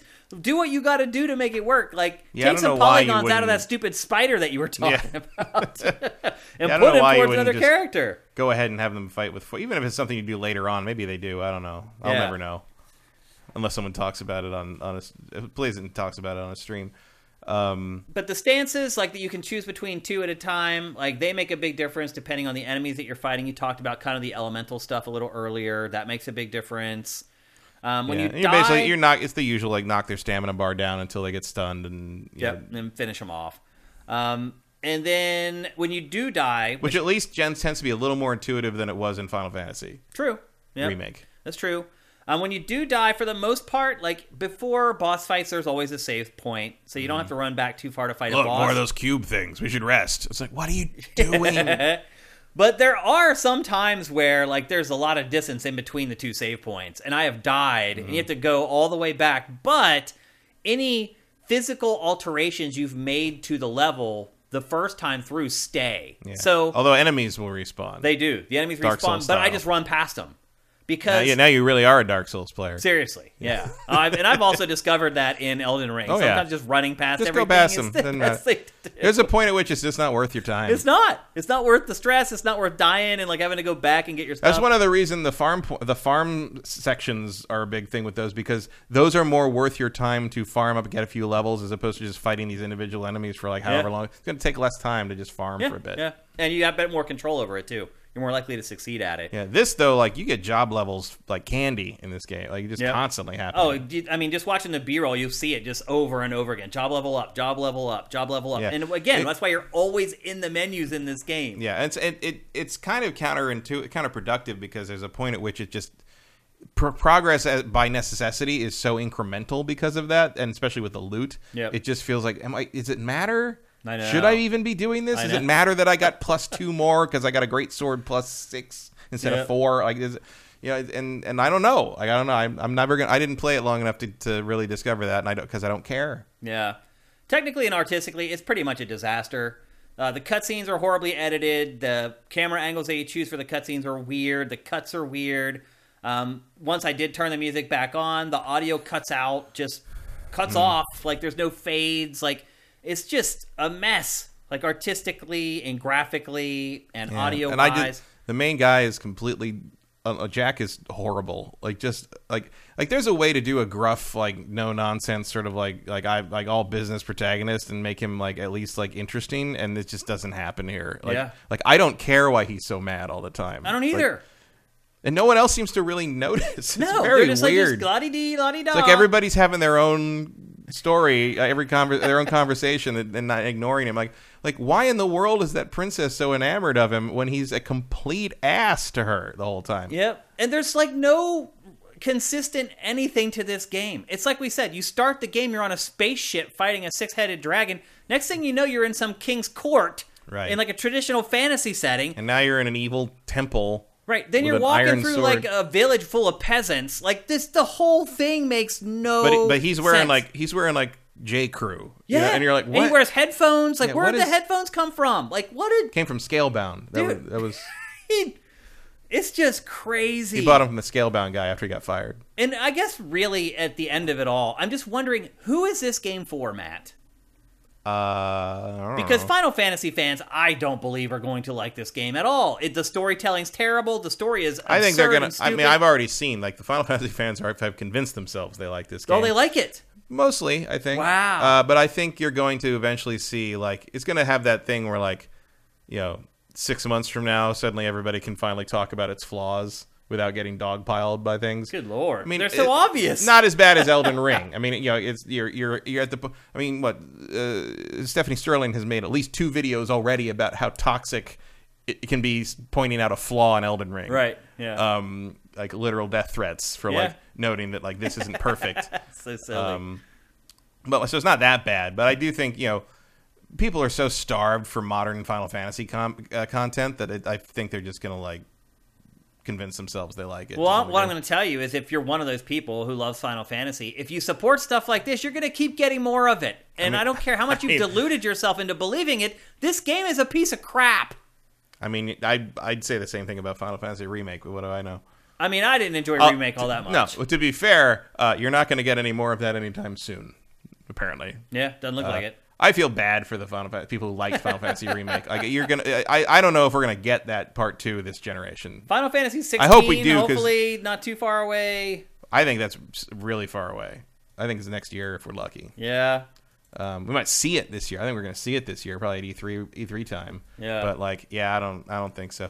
Like, it's a bad time to be a Final Fantasy fan. I think. Um, Even if you liked Final Fantasy Remake, I just feel like they're gonna they're gonna blue ball you for all your work. And if you think Final Fantasy Remake Part Two is the is the end, no, I, there's got there's got to be at least four of those. Yeah, you're gonna be you're gonna be buying those till twenty thirty-three. This game is so random. It's like um, I don't know if when you were kids you guys called it the same thing, but when I was a kid, we would go into seven eleven and we would like get a big gulp. And we'd mm. mix every flavor that they oh, yeah. had into one flavor, and we'd call it a suicide. Yeah, that's what we called it, too. And sometimes you get it right, and you'd be like, damn, yeah. this tastes really good. Oh, that worked. Yeah. yeah. And sometimes you just put too much Doctor Pepper in. And you end up pouring it. You end up dumping it right into the trash. And it's this like, game, to me, is like the suicide that tastes like crap. Yeah, it was the one where it's like, oh, you put too much Sprite in. Yeah, like, exactly. Because that with the cola doesn't, doesn't really doesn't, work. Doesn't, yeah. Yeah. And that's what this game reminds me of. It's a suicide that I went into seven eleven and made on a hot summer's day. We're just like, nope. And I walked out, took one sip of it, and just dumped it yeah. into the trash like can. I res- like, you respect the idea. Yeah. You respect what you was trying to happen, yeah. but it didn't happen. It just didn't. Yeah. I would not recommend. I can't think of anyone I would recommend this game to, because no. if you're a Souls fan, it's too easy. One. Yeah. Is there's not enough challenge throughout the consistency of the game, and there's Elden Ring. There's yeah. no way and I it, would ever recommend this. Over and if you're Elden a character Ring. Action fan, there are better character action yeah, games. Like, mean, the only the only reason is like you've played those, those other character action games, the better ones, to death. Yeah, you have nothing else to play. I mean, I would over. recommend Ghostwire Tokyo over this. Yeah, I enjoyed it way more. I mean, what I would say, I mean, I think it's limited time, so I do it fast. But I would say, like, download the demo. Play yeah. the demo. If you like the demo, the save continues on to the full game. So if you really like it, you can just buy it and play it that way. And you bring up a good point, too, because the demo is very representative yeah. of the actual game. It felt that way. It is. Like, it... Because in that demo, you see all the insanity. Yeah, it does definitely tip its hand on all You see all levels. of it. You yeah. see the terrible writing, the weird voice acting, the grunts, the jumping of tone, the jumping of settings that doesn't make any sense. You get all of it in that Like, first how is hour this in half. the same world as the weird cyber platform? I know. Like, I don't That's what get I'm it. saying. I don't get it. Like, dude. Why is everyone running around with swords when, like, you have lasers? It's nuts. There's a lot of people in the chat saying Final Fantasy seven Remake is great. I mean, that's, that's, that is an opinion that, that you can have. One that I will not agree with, but that's an opinion. That's for sure. Um, if you guys have any questions about this game, get them into the chat now. I'll answer um, anything that I can. I have not finished this game, and I don't think I ever will finish this game. But I've probably put, I don't know, twelve hours into it at this point, mm. something like that. I'm- Maybe an hour. I've and a made half. it. I've made it a good ways into the game, enough to know that I do not want to play anymore. Yeah, I'm okay. Never, never touching this. This game. was one of those games where I finished the B-roll. It was finished rendering for the show, and I was like, Miller time. Exactly. That's when. Sometimes my job is is work. I mean, it's always work because I have to spend a lot of time doing it. But sometimes, no matter how much time I spend doing it, it is work. And playing this game to me was work. Uh, let's see if we have any questions. Uh, here's one. Kevin Raffa. Is this the worst Final Fantasy game? Oh, no. No. Um, I mean, I think it's definitely better than, like, Dirge of Cerberus. Yeah. Um, Is it better than Crystal Chronicles? Yeah. Yeah. Um, it's better than... Uh, hmm. It's better than thirteen. I hate thirteen. I only played thirteen um, for, like, five hours, I think. I've tried to play thirteen like four times. And the last time I tried to play it, I played it on P C with cheat engine shit. Like, just like, so I didn't have to think about anything. I still fell asleep playing yeah. it. I gave up. Um, although I like the second Final Fantasy thirteen two a lot. I've heard that. that one. I didn't even try that. I also had trouble. It's a getting... more traditional R P G and has time travel stuff in it. I liked it. I also had trouble getting through Final Fantasy ten, but I did play a lot of that at least. Yeah, I played ten is the first Final Fantasy game I did not finish. Yeah, in the main series, that's the first one. I just I got to a point where I'm just like, I think I was like two thirds through it or something. I was just like, you know what? I don't care. Well, I had people anymore. who were who had were way ahead of me. And that I could, was, able, was able to talk to about the game. And the way that they were talking about it, I was like, this is going down the wormhole that I do not want it to mm-hmm. go down. And I never did finish that game either. Um, I mean, in terms of, I mean, you're getting into spin-off stuff. Like, I think it's better than, like, Crisis Core. Yeah. Or, like, that kind of, if you're talking about, like, because you really can't compare it to mainline stuff too much. Because it's so different. I am really disappointed that this is game is from Team Ninja. I'll just want to say that. Again, I mean, I don't think Team Ninja is Team Ninja as we know it. Yeah, I, mean, it's I don't clear, think it is either. The people who made Ninja Gaiden are long gone. Yeah. I mean, this is this is people who were like probably interns when Ninja Gaiden was being You're probably made. right. Yeah. Um, and it's not like it's terrible in terms of. Um, I mean, I don't think it was their choice to do the tone shift because it's the tone problems and the terrible writing and the terrible storytelling and the awful characters are and the weird like. You know, aesthetics are very in line with what Square makes, like, for everything these days. So I don't, I don't think that was Team Ninja. I think they did their job as a, as a, as a combat designing team pretty well. Yeah, that part of it's great. Um, but I just can't, I can't believe still Square Enix signed off on a lot of this stuff. It's like it doesn't care anymore about its canon or its lore. Yeah, well, I love that they'll do this, or maybe but it the, never did. They'll do this, but then they'll be like, we don't know if that Guardians of the Galaxy game really worked. Right. It's just like, right. really? Like, that's a good point. It's bizarre. It's I don't know what's weird. going on there, but something. Um, I mean, well, I don't know why they signed. I mean, I know fiscally why they signed off, but why they signed off on Avengers being a, a game as a service, right? Um, and then they make this, and it's just like, this is not a game as a service. Not a game as a service. Like, so good on you there. And there's not even microtransactions. Too bad the I game saw. Just blows. But it's just like, what? Are you, what is it? Like, what? How are those two people in the same universe? Uh, How come no one wants to know why he has buttons? Yeah, yeah. And then like Jed comes up and he's wearing like Adidas I know. or something. I don't. I don't get it. It's really weird. Um, Minority Game says, "Did you kill Chaos?" That's the thing. So. Everybody, there's like a meme about this game about how he's just like, chaos, oh, chaos, I must kill chaos. Like, and two hours into this game, they're like, nobody knows what chaos is or if it even exists. Yeah. Or why you want to kill it so bad. He's like, it's not a dream or a goal. It's a thirst yeah. and a hunger. And they're like, you remember oh, that. Okay. Like, I just want to listen to my Walkman, bro. Yeah. It's so weird. Oh man! And it's it was the whole bizarre. thing where it's like, oh, you got cut, and it's like, it's like nothing. Little spit won't come, and like they keep yeah. coming back to the spit thing as a running gag. I'm like, oh yeah. And the thing's like, it's like he's got medicine, and and the girl's like, oh, can you share some with the soldiers? And she, he doesn't have any medicine, does he? He's like, oh, and I was like, what is this? It's this scene. That's the. This is the scene. This is it. Yeah. Um, Vincent says, leading contender for a game we didn't get for the Game of the Year awards at the end of the year. Game we didn't get, I feel, requires a lot of praise to be lavished yeah, on it. Yeah, because this is sitting at a seven. I feel like no one's going to remember this at the end of the uh, some year. Some of the people in our chat are kind of on it. They're kind of liking it. I don't know. Maybe it, it's a contender. I'll put it to you that way. Um, it's in Swanland. The conversation, but I feel like there's got to probably gonna be something else that like becomes a, a darling and you know. Yeah, something. something for one, for along. once, uh, the, the From game probably wouldn't be for you. I mean, you yeah. don't, you don't like it that much, but I think you get it more now. Yep, it probably will not make the list for me this year. Um, Swanland, intentional camp or unintentional? I think always unintentional. I think it's unintentional, absolutely. I don't think they get it. There's no yeah. way. They're not smart enough to do this intentionally. They're just not. No, and at some point you'd think they'd realize that like this is one of the barriers to like mass sales in in, in the, the West. West. Yeah, they like, never get it's it. It's so weird. They never get it.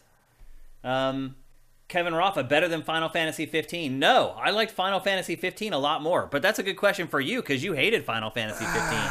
I mean, the combat in this is better. I'd agree sure. with that. Um, Everything else to me is worse. But like, what I think what fifteen was after was more interesting. Um, you know, the, the road trip with a bunch of buddies, kind of in the open world. I mean, the open world in that is weird too because everything is. It's like Route sixty-six in the sixties, but it's also a, again mixing the modern day stuff with the fantasy stuff is very weird because none of that really ma- me- it not, it's not that it doesn't mesh, but it's like it's like um, it's like that terrible uh, Netflix movie Bright. Uh, where like orcs and fantasy stuff were in like modern day Los Angeles, and Will Smith is a cop that. and all that stuff. It's it's basically like a like a Shadowrun oh. movie, but except it's awful. But the problem is like the, the divergence of history is like two thousand years ago there was a dark lord who like you, led the orcs in a rebellion, and like so the orcs are discriminated against two thousand years later because of that, and everyone talks about the dark lord.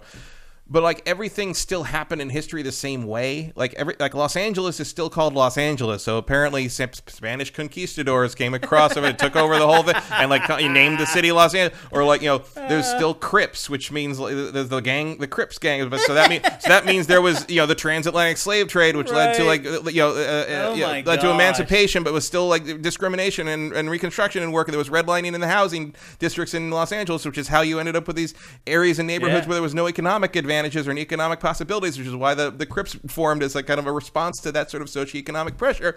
So apparently that still happened, yeah. but there's orcs. Like yeah. you can't diverge that far and expect society and, and, and everything to look the same. Like you can't, yeah. you're not going to still have Stand By Me, Frank Sinatra, and like convertibles at gas stations, and also there's a dragon forty yards yeah, away. Yeah. Like that doesn't work. Yeah, it doesn't make any People sense. People turn their brains off for stuff that they think that they should like. I mean, that's really what it comes down to. But I don't think any amount of turning your brain off is going to make you think that the plot and the characters and the writing and the cinematics in this are anything approaching good. No, I just there's, don't there's, think that they are. There's just there's a standard here that is just not being met. Um, I I Swallow said the game is the chaos. Yep. like yeah, I'm, I feel like I would probably rather. Have to play fifteen again. Yeah, than play I'd rather play fifteen than play this. Absolutely. I played a lot more of fifteen than I played of this two hours. And, and hours wise, in part because I haven't played fifteen like the revamped version with all the D L C, which is right. apparently a little better and more coherent. Yep. Um, and also because like I appreciate what they're after more, and like I do like the two, you know, the, the Dark Souls stuff and the character action stuff that this is drawing from, but I just don't think it matches up to that. Whereas Final Fantasy fifteen doesn't really have an analog. You know, no, there there aren't really a lot of. There's a reason. Giant open world weirdo J R P G. Yeah, buddy road trip. Like, like it's, at least it's different, it right? Is. Yeah, and at least you get to look at uh, Ignis's beautiful food. Yes, oh, that's right. I forgot about that. How food was the, rendered in that the, game. The best looking food. The, the food is the best looking thing in that game. Yeah. Yep. So anyway, there you go. That's Stranger of Paradise, Final Fantasy Origin. That's two thumbs down. From Matt and I. Yeah, I can't. Uh, Neither one of us would recommend buying this game at full price. What would you pay for this game, Matt? Someone would have to pay me. Really? For this game, like, yeah, twenty, no, twenty-five bucks. Like if you're if, a Final Fantasy, like, were fan. The day to come where it was like five dollars in a sale, maybe. Yeah. Just to like be able to show people how stupid this is, and it keeps. I mean, I, I, I think I said it when it first they first showed it, but it continually reminds me of that Castlevania, that three D Castlevania game. Not the good one, not the not the Mercury Steam ones. The one I think was uh, Castlevania sixty-four. No, the um the P S two one. I think Lament of Innocence. Oh I think yeah, it was, where it was either Lament of Innocence or Curse of Darkness. I can't, the, I can't remember which one it was. Yeah. But there's a thing where he comes to the the, the Belmont character, main character comes to the. the gate of the castle, and Dracula is like taunting him, and he's just like, I you cannot defeat me. I am beloved by the knight. And and the Belmont guy goes. I can't remember which Belmont it is. He goes, I'll kill you and the knight. Oh, that's right. I'm like, what? Like, what does that even mean? You can't kill a time of day. If you could, daylight yeah. savings wouldn't be a thing anymore. Yeah. Um, A J's asking, are the reviews too high or are they fair? I think they're too high. I think they're too way high. too high. There's yeah. a Final Fantasy bump. It's a seven point two right now on Metacritic, and this, that to me is too at, high. On, on the seven to nine scale, this is a six if I ever saw yeah. one. Uh, if I was actually working, if I was doing like an X-Play review, I would be at a two and really have to have a conversation with Adam about whether it should be a one. And he would like, be like, we're giving it a one. Yeah, he would probably give it a one. It pro- it's probably not super fair. There would be a little spite yeah. to that. Yeah, yeah. But like, it's not worth a one. It's no, not a five it's, point Definitely game. Not. Yeah, like, a one is a broken game that doesn't work properly. But two, uh, two out of five, I would definitely consider it. Three out of five if you're really forgiving of all the anime tropes. Sneaky says, "Why are why are these reviews too high, but Elden Ring's tens aren't?" We I think we both said that, that, I did, that they I were do, too high. I do think Elden Ring is overrated. Yeah, I'm, I'm not gonna that. I'm not gonna argue with it because it helps my fantasy team a lot. Like that is the best second pick in the history Ever. of the fantasy yeah. game draft, and will probably remain so for Forever. a very long time. Yeah. Um, but the fact that that game has like a ninety-seven average is crazy. It is crazy. We've said that already. Yeah, yeah I guys forget what we say. I don't know if you're watching other podcasts and like. Thinking that what other podcasts are saying or what we're saying. Also, but... note that note that in the one point oh three update, they added on the map, it shows where all the, the N P Cs, N P Cs are now. So much for artistic integrity. I guess I don't have to keep that journal anymore. Oh, it's almost like usability matters. Oh, man. Hmm. Nolan Elric says ninety-seven is too low. Uh, okay, we got to move on, but uh, there you go. Those are our impressions of Final Fantasy Origin. Both of us say don't buy it. I'd say maybe twenty bucks if you're a hardcore Final Fantasy fan. Yeah, if, I mean, I hope it comes to Game Pass or something. Yep, and it probably will. Like, like everything else. Yeah. It eventually comes. After, yeah, that might be just sort of like Guardians. It's sort of like, oh, that didn't sell what you thought it was going to sell. How about we give you some money and you throw it on Game yeah. Pass? That might yeah. happen with this one. Yeah, that's actually a good point.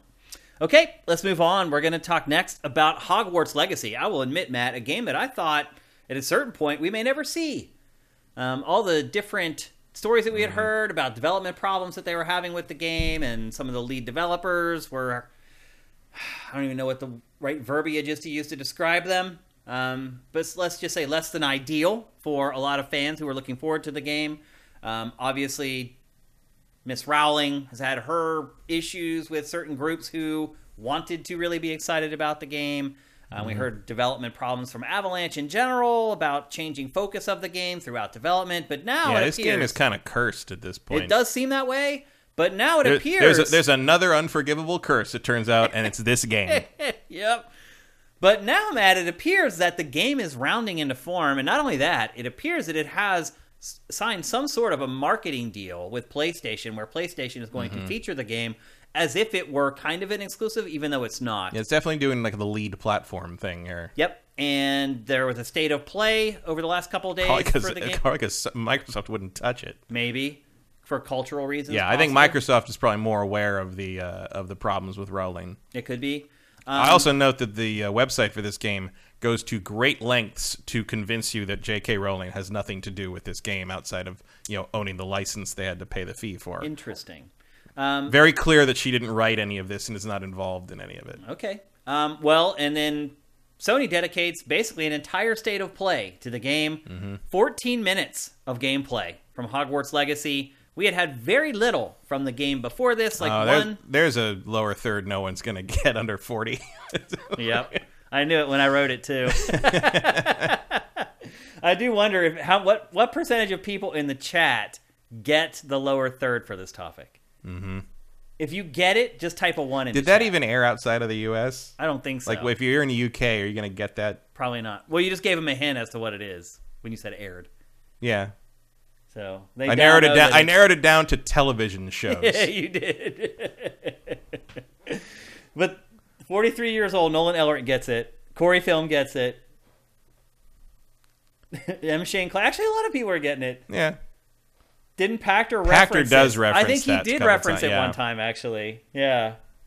I think he did say that. Yeah, that does sound familiar. Huh? Quite a few. Quite a few people are getting it. Okay. I'm proud. I'm proud to say that you're our audience. How's Horseshack? Hey, Nolan yes. busted out the Horseshack. That is one of the craziest characters in the history of television. Yep. Horseshack, I would argue. Anyway, for those of you who don't know, people are still putting the ones in here. Welcome back, Cotter. Yep. It was a T V show from the eighties? seventies. seventies? Yeah.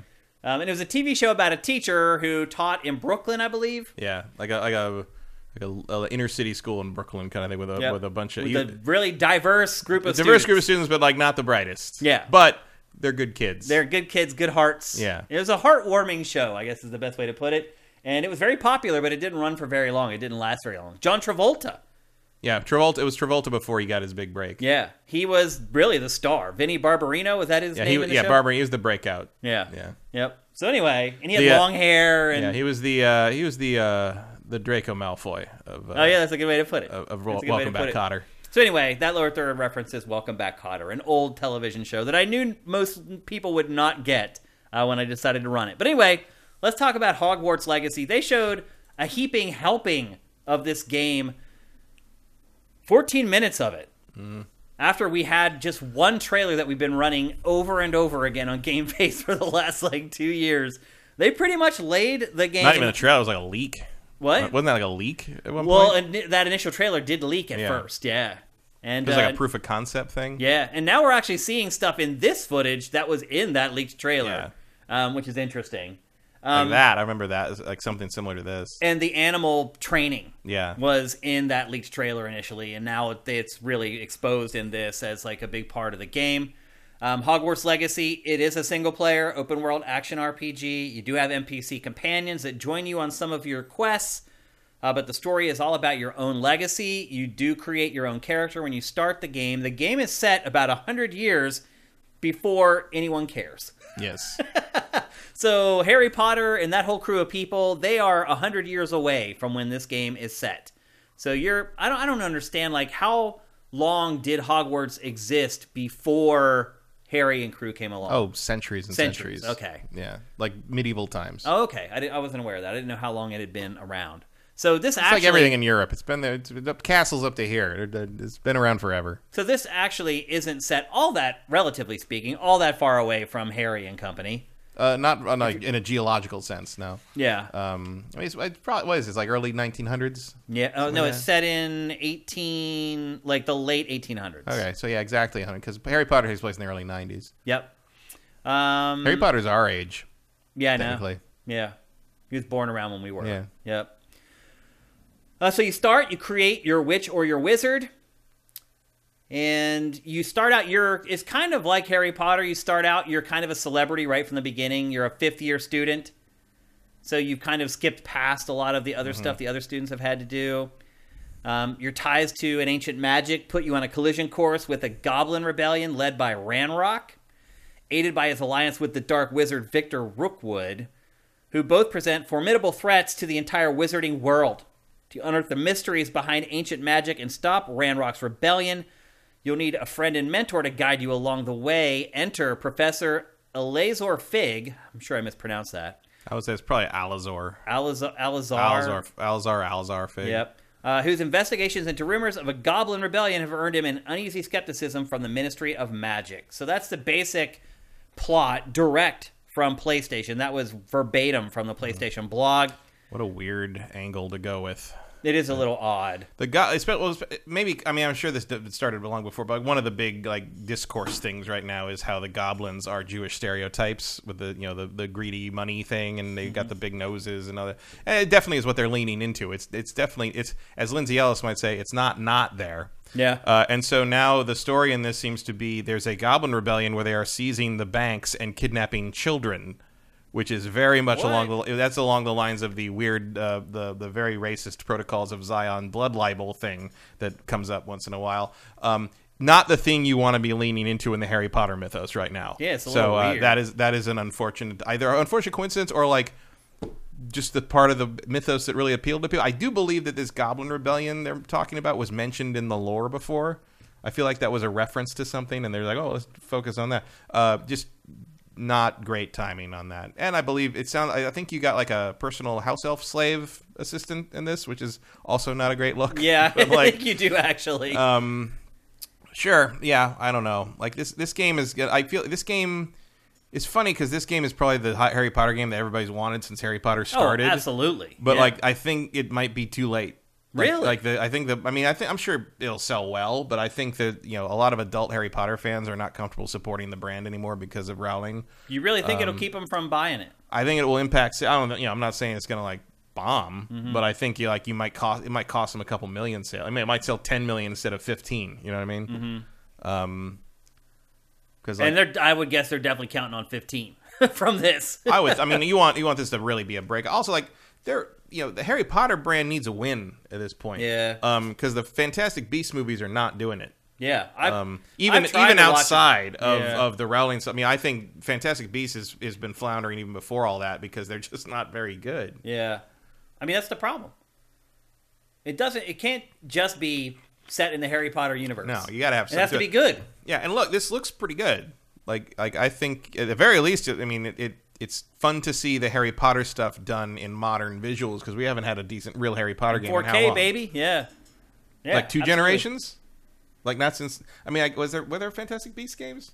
Not that I'm aware of. I don't of. think so. I mean, no. probably like mobile crap. Yeah. Because like, mobile... Not real games, right? Yeah, I don't think so. Um, like the last one is pro- oh, probably like Chamber of Se- or the, the last movie, like Deathly Hallows. The, yeah. The, the Gears of War game. Back when yeah. E A had the yeah, license. Yeah, E A had the license. Yeah. This game does look pretty amazing, though. I'm not the world's biggest Harry Potter fan in, in the world, period. No, but I'm even not, if only a tertiary fan, like this game looks pretty awesome. Like, yeah, like I'm, I'm curious about. It. I'm definitely like, I'm like, I, I would like to see what all this stuff adds up into, and like the, I mean, yeah. part of the issue with Harry Potter is that like it's even more so than a lot of other like you know big popular like fantasy and sci-fi worlds, like uh, you know like Lord of the Rings or or Star Wars or Star Trek. Uh, Harry Potter, more than most, really falls apart after three minutes of thought. Yeah. Like, it's very cobbled together without a lot of, you know, thought put together, and she would sort of bolt solutions. I, I was it Sean, uh, Sean, the YouTube guy who I kind of tore apart the politics of the books on a, in a video a couple week, weeks ago, made a very good point about how, like, uh, she has sort of a two-book delay where she will respond to fan criticism of like the world building and stuff by like coming up with some other idea to fix it. And his example was like when the third book come out came out, everyone was like, well, wait, if they have necklaces that can time travel, why don't they just go back in time and stop Voldemort or World right. War Two yeah. or what? And her solution to that was two books later, Neville accidentally knocks over a shelf that has all the time turners on it in the Ministry of Magic and breaks them all. So you can't time travel anymore. Interesting. Um, you can almost hear like when you describe it like that, you can almost hear her at the at the computer going like, "All right, you little shits. I'll I'll make you stop talking about the time turner." Yep. Um, but it, honestly, it really appears as if the game is going to give you the opportunity to just become your own Harry Potter. You're not named Harry Potter, you're named Shane Satterfield, but you're living the Harry Potter life. Um, you can play Quidditch. You choose your house. The, the world in the game changes depending on the house that you're that you're put into. Mm. Um, including why in the world the is Slytherin still around? Decor, the entrances, and stuff like that.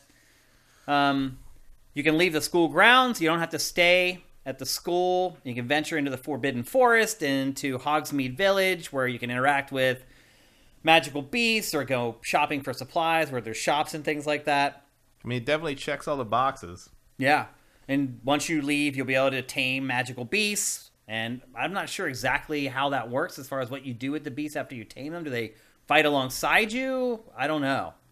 I couldn't really tell from this footage, and they haven't really said a whole lot about it. I imagine they don't directly do that. I mean, I, I, I would guess they're more used for environmental stuff, because it seems seems like you're really working hard to not kill anybody mm-hmm. in this game. Uh, and I feel like sending like like minotaurs after people is probably going to result in some yeah. bodily injury. I know you can heal broken bones and stuff with yeah. magic, but. Um, and then there's the Room of Requirement, which is a secret room with, which within the Hogwarts Castle. Which increasingly almost everyone who's ever gone to Hogwarts knows about. Yeah. It's also in uh, the new Fantastic Beasts movie. Yep.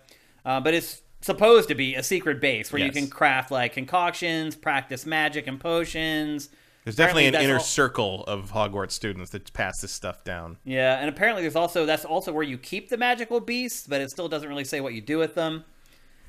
Um, and then you can also use it to catch up with other students in terms mm. of abilities guess, and academics, stuff like that. I mean, it looks like they're helping with the combo there, little, mm-hmm. little creatures. Oh, the creatures are? Okay, yeah, like that, so they are hold, yeah, in holding combat. Up a, so it looks like a, like a, it's a mandrake, so it's a, hold it up and it screams and everybody gets stunned. Oh, okay, so yeah. it does look like they're incorporating like into combat then some. Maybe they could be used as mounts. That's true, because it is an open-world game. You're going to need to be able to travel, although obviously you have the broom. Well, maybe you don't get the broom till later, and you got to ride. That's possible. Frankly, um, I'd rather ride a hippogriff than a broom. That's for sure. Yep, a lot more fun. Uh, you'll be able to brew Wiganweld potions for healing and use a mandrake seedling to in- incapacitate enemies with its cry, just as we saw on the B-roll.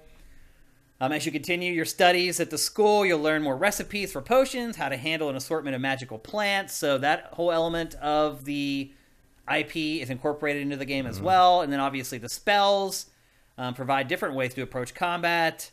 Um, you can go in Wands Blazing by accepting Accio to pull an enemy close before blasting them with Incendio.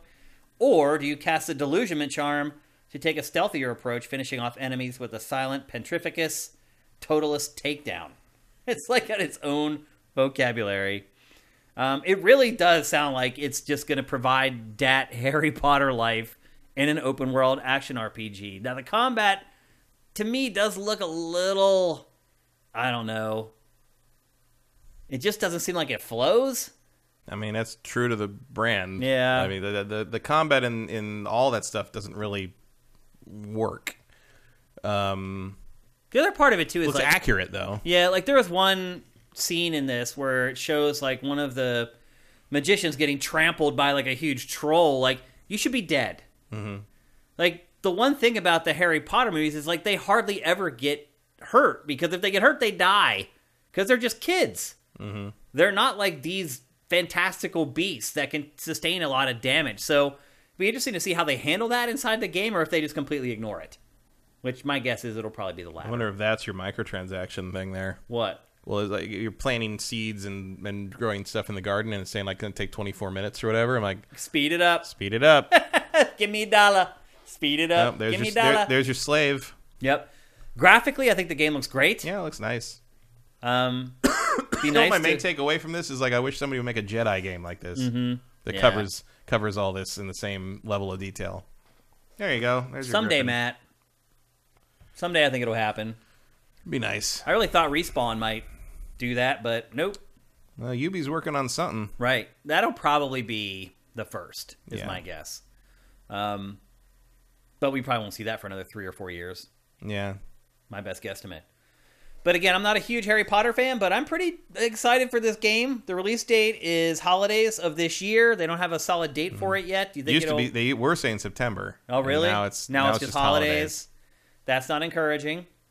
You think it's going to make it this year? I don't know. I from what I have heard, it has to make it this year by like decree of Warner Brothers. Like mm. Warner Brothers has basically internally said, Gotham Knights and Harry Potter have to come out this year, hell or high water. So you might see both of those games launch a little broken. Yeah, I, it sounds like th these are going to come out whether they're done or not. Coming in hot. You more excited for this game now that you've seen all this footage? I'm not particularly excited about it. Like I, I Harry Potter, I think, has really soured for me because of Rowling's bigotry and pathetic behavior. Mm-hmm. um, and you know, not, and I was never a huge Harry Potter fan to begin with. I was twenty-two when the books started right. coming out. Yeah, we weren't exactly um, in the uh, right age group. You know, I think they're fun, like, kind of whimsical little, you know, children's, you know, young. I'm glad that got so many kids to read, and and was a was a big deal for like parents to bond with kids and read yep. read the books together. Like, you know, there's a lot of positive stuff that came out of Harry Potter. And I understand the the appeal of it, especially if you were younger when they came out. But to me, like, I like the first three books a lot, and I think as as she no longer had to answer to editors, they got bigger and more bloated and more nonsensical, and they, she clearly didn't know what she was doing in terms of like where she was planning for the series to go outside of that epilogue she wrote before she wrote everything else, which no longer really fit the rest of the book by the time she tacked it onto the final book. And I barely slogged through the last couple books, so. Um, not a huge fan. Didn't find the movies particularly one amazing after the third or fourth one. Uh, never even saw the last one. I still haven't seen Deathly Hallows Part Two. Really? No, I just don't care. I watched all the movies. I like the Lego I game. I haven't read any of the books. I like I've... the Lego game. Yeah. Um, that's about it. Yeah. I like some of the the games based on the movies. I thought the the G B A games based on the first two movies are really good action R P G, like like Zelda style action R P G and action adventures. Um, the Chamber of Secrets actually is one of the better G B A games, I would say, hmm. in terms of non-Nintendo. I don't remember it, actually. It was like a top-down like like action R P G. It's really good. Or, I remember it being really good. Andy T. Monahan is saying this game's coming to Switch. I don't I don't know I how mean, that's going to be possible. I mean, it's listed as Switch. It is. Uh, my guess is probably a cloud thing. It has to be. There's no way this game will run natively. Unless there's, unless there's like another version that, you know, looks completely different. That's like is, a mobile version or something? Yeah, like a, like a potion-making game or something. Right. It's, it's just like, like a little, like... There's no way this game is running on Switch natively. No, I mean, you could... You know, it'd have to be cloud. It'd have to be a cloud game. Yeah. Danboy says he di he disagrees. He thinks the books have gotten better as they've gone. Nah, I don't... I can't go with that. I, I think they're trying to get more complicated and darker as they get... As they get stuff gets older, because the kids are... You know, theoretically, the readers are growing up with the books. But I think the first three are pretty decent kind of... Uh, you know, whimsical childhood fantasy books in the uh, in the in the vein of like Roald Dahl, although they're, they're not quite so weird. Mm-hmm. um, and I think as she starts trying to tell like a more epic story, it just does not come together.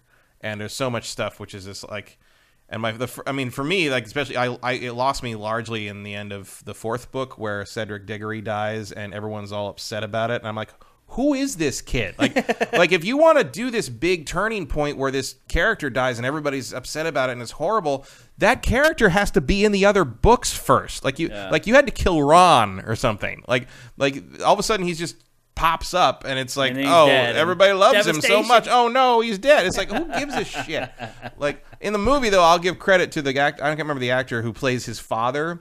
Who like he his performance of like my boy is dead in that movie, like that sells it. Like yeah. that, that's a really good. I mean, it's a sad scene, but it's a really yeah. well acted scene. It almost gets it over the top. Um, but like, no, I I just I think she's a subpar to mediocre writer who uh, came up with a bunch of uh, accessible and and I, accessible ideas that really appeal to people and came out at the exact right time that a generation that was growing up really needed a place to feel they belonged, and Hogwarts does that. Game looks really ambitious. Yeah. Like, a lot of the stuff that they're showing in these trailers and in that footage, like, the work that has gone into it. Yeah, I give I got to give like, E A credit on this one, where it's like, this is well beyond the scope they usually go for for these things. You're usually, usually E A licensed stuff is like, you can feel them doing the bare minimum. Yeah. To well, this isn't E A, though. This is W B. Oh, it's a W B. Game. Yeah. I always think Harry Potter stuff is E A. Well, it used to be. Yeah, you, yeah. they had the license for forever. Yeah. But this is W B, but, like, the anytime things are like blowing up and then like reforming, like all the stuff that we see in that, that's a lot of freaking work. Yeah, there's definitely ambition. Every here. one of those scenes, like a lot of like work. I do appreciate that Warner Brothers, yeah, the, the W B and is it, it's Avalanche, right? Yeah, yeah. Like I appreciate that they pretty much seem to have sat down and said, "What's the Harry Potter game everybody wants to play? Yeah, let's just make that." Yeah, and I like wish more companies did that when yeah. they got licenses for things. It seems like a no-brainer, but yeah. it doesn't always work out that way. Someone do that with Star Wars. It's coming, I think. Maybe. I hope so. Okay, there you go. That's Hogwarts Legacy. Again, it's coming before the end of the year. We don't Sometime know. Sometime this year. Sometime this year. I think um, you'll have it before Thanksgiving, one way or the other. Yeah, and they're saying there's a Switch version, but... Uh. Yeah, who? I mean, I, that has to be a cloud thing. it right? has to be.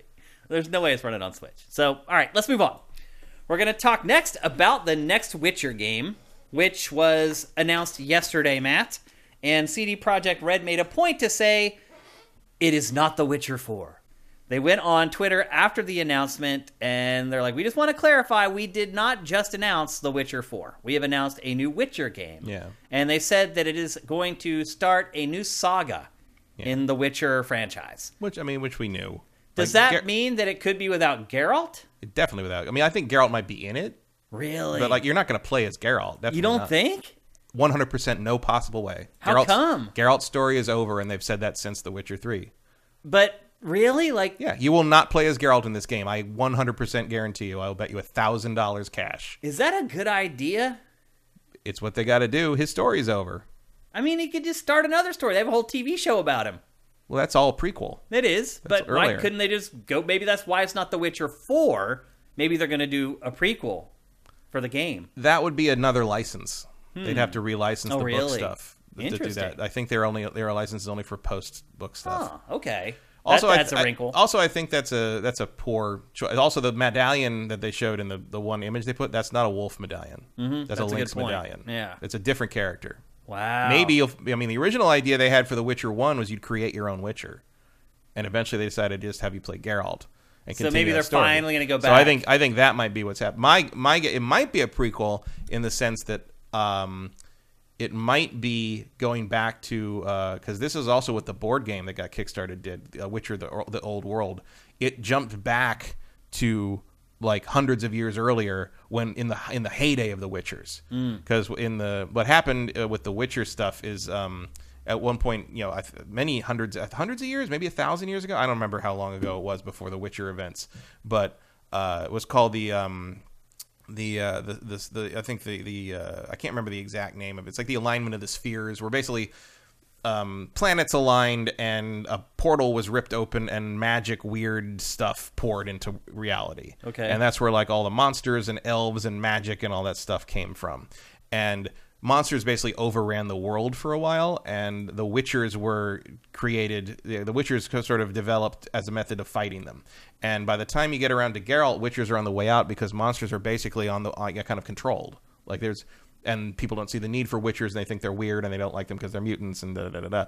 Um, but there was a time when Witchers were sort of heroes, and they were sort of they were common, and they were like like wandering. Wandering hero warriors, and they would, you know, war, you know, work was everywhere, and everywhere you went, you people would pay you to get rid of monsters because they were everywhere and all that stuff. Um, and that's what the old world board game is focusing on, which is why there's explaining basically why a bunch of people can play different Witchers because usually there are not enough Witchers around to ever even meet each other. Mm-hmm. So they might be going back to a time when Witchers were more plentiful and there were more schools to choose from. Oh, so you can okay. have like, you know, the Lynx school is not one of the schools that's around that we know of in the time of Geralt, so it might be a prequel in the in the golden age of Witchers, where you could where it could be easier to justify creating a, a, your own Witcher character and having, them. Or they could be going beyond the the Witcher three time period and have like a, a you know the Lynx could be a new school that's been founded because the Witchers are needed again or something like right. that. So it could be like a, a new Jedi Order kind of thing. Okay, um, that was those would be my two guesses. Um, I would think it would be the latter.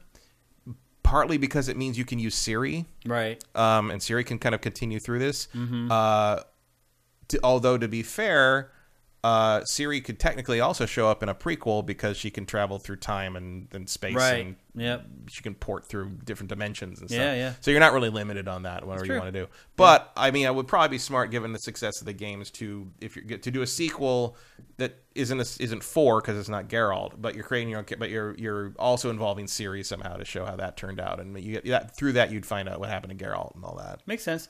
Uh, the other wrinkle to this announcement is that C D Projekt Red is finally ditching the Red engine, and it is going to work. That's called learning your lesson from Cyberpunk. The hard way, yes.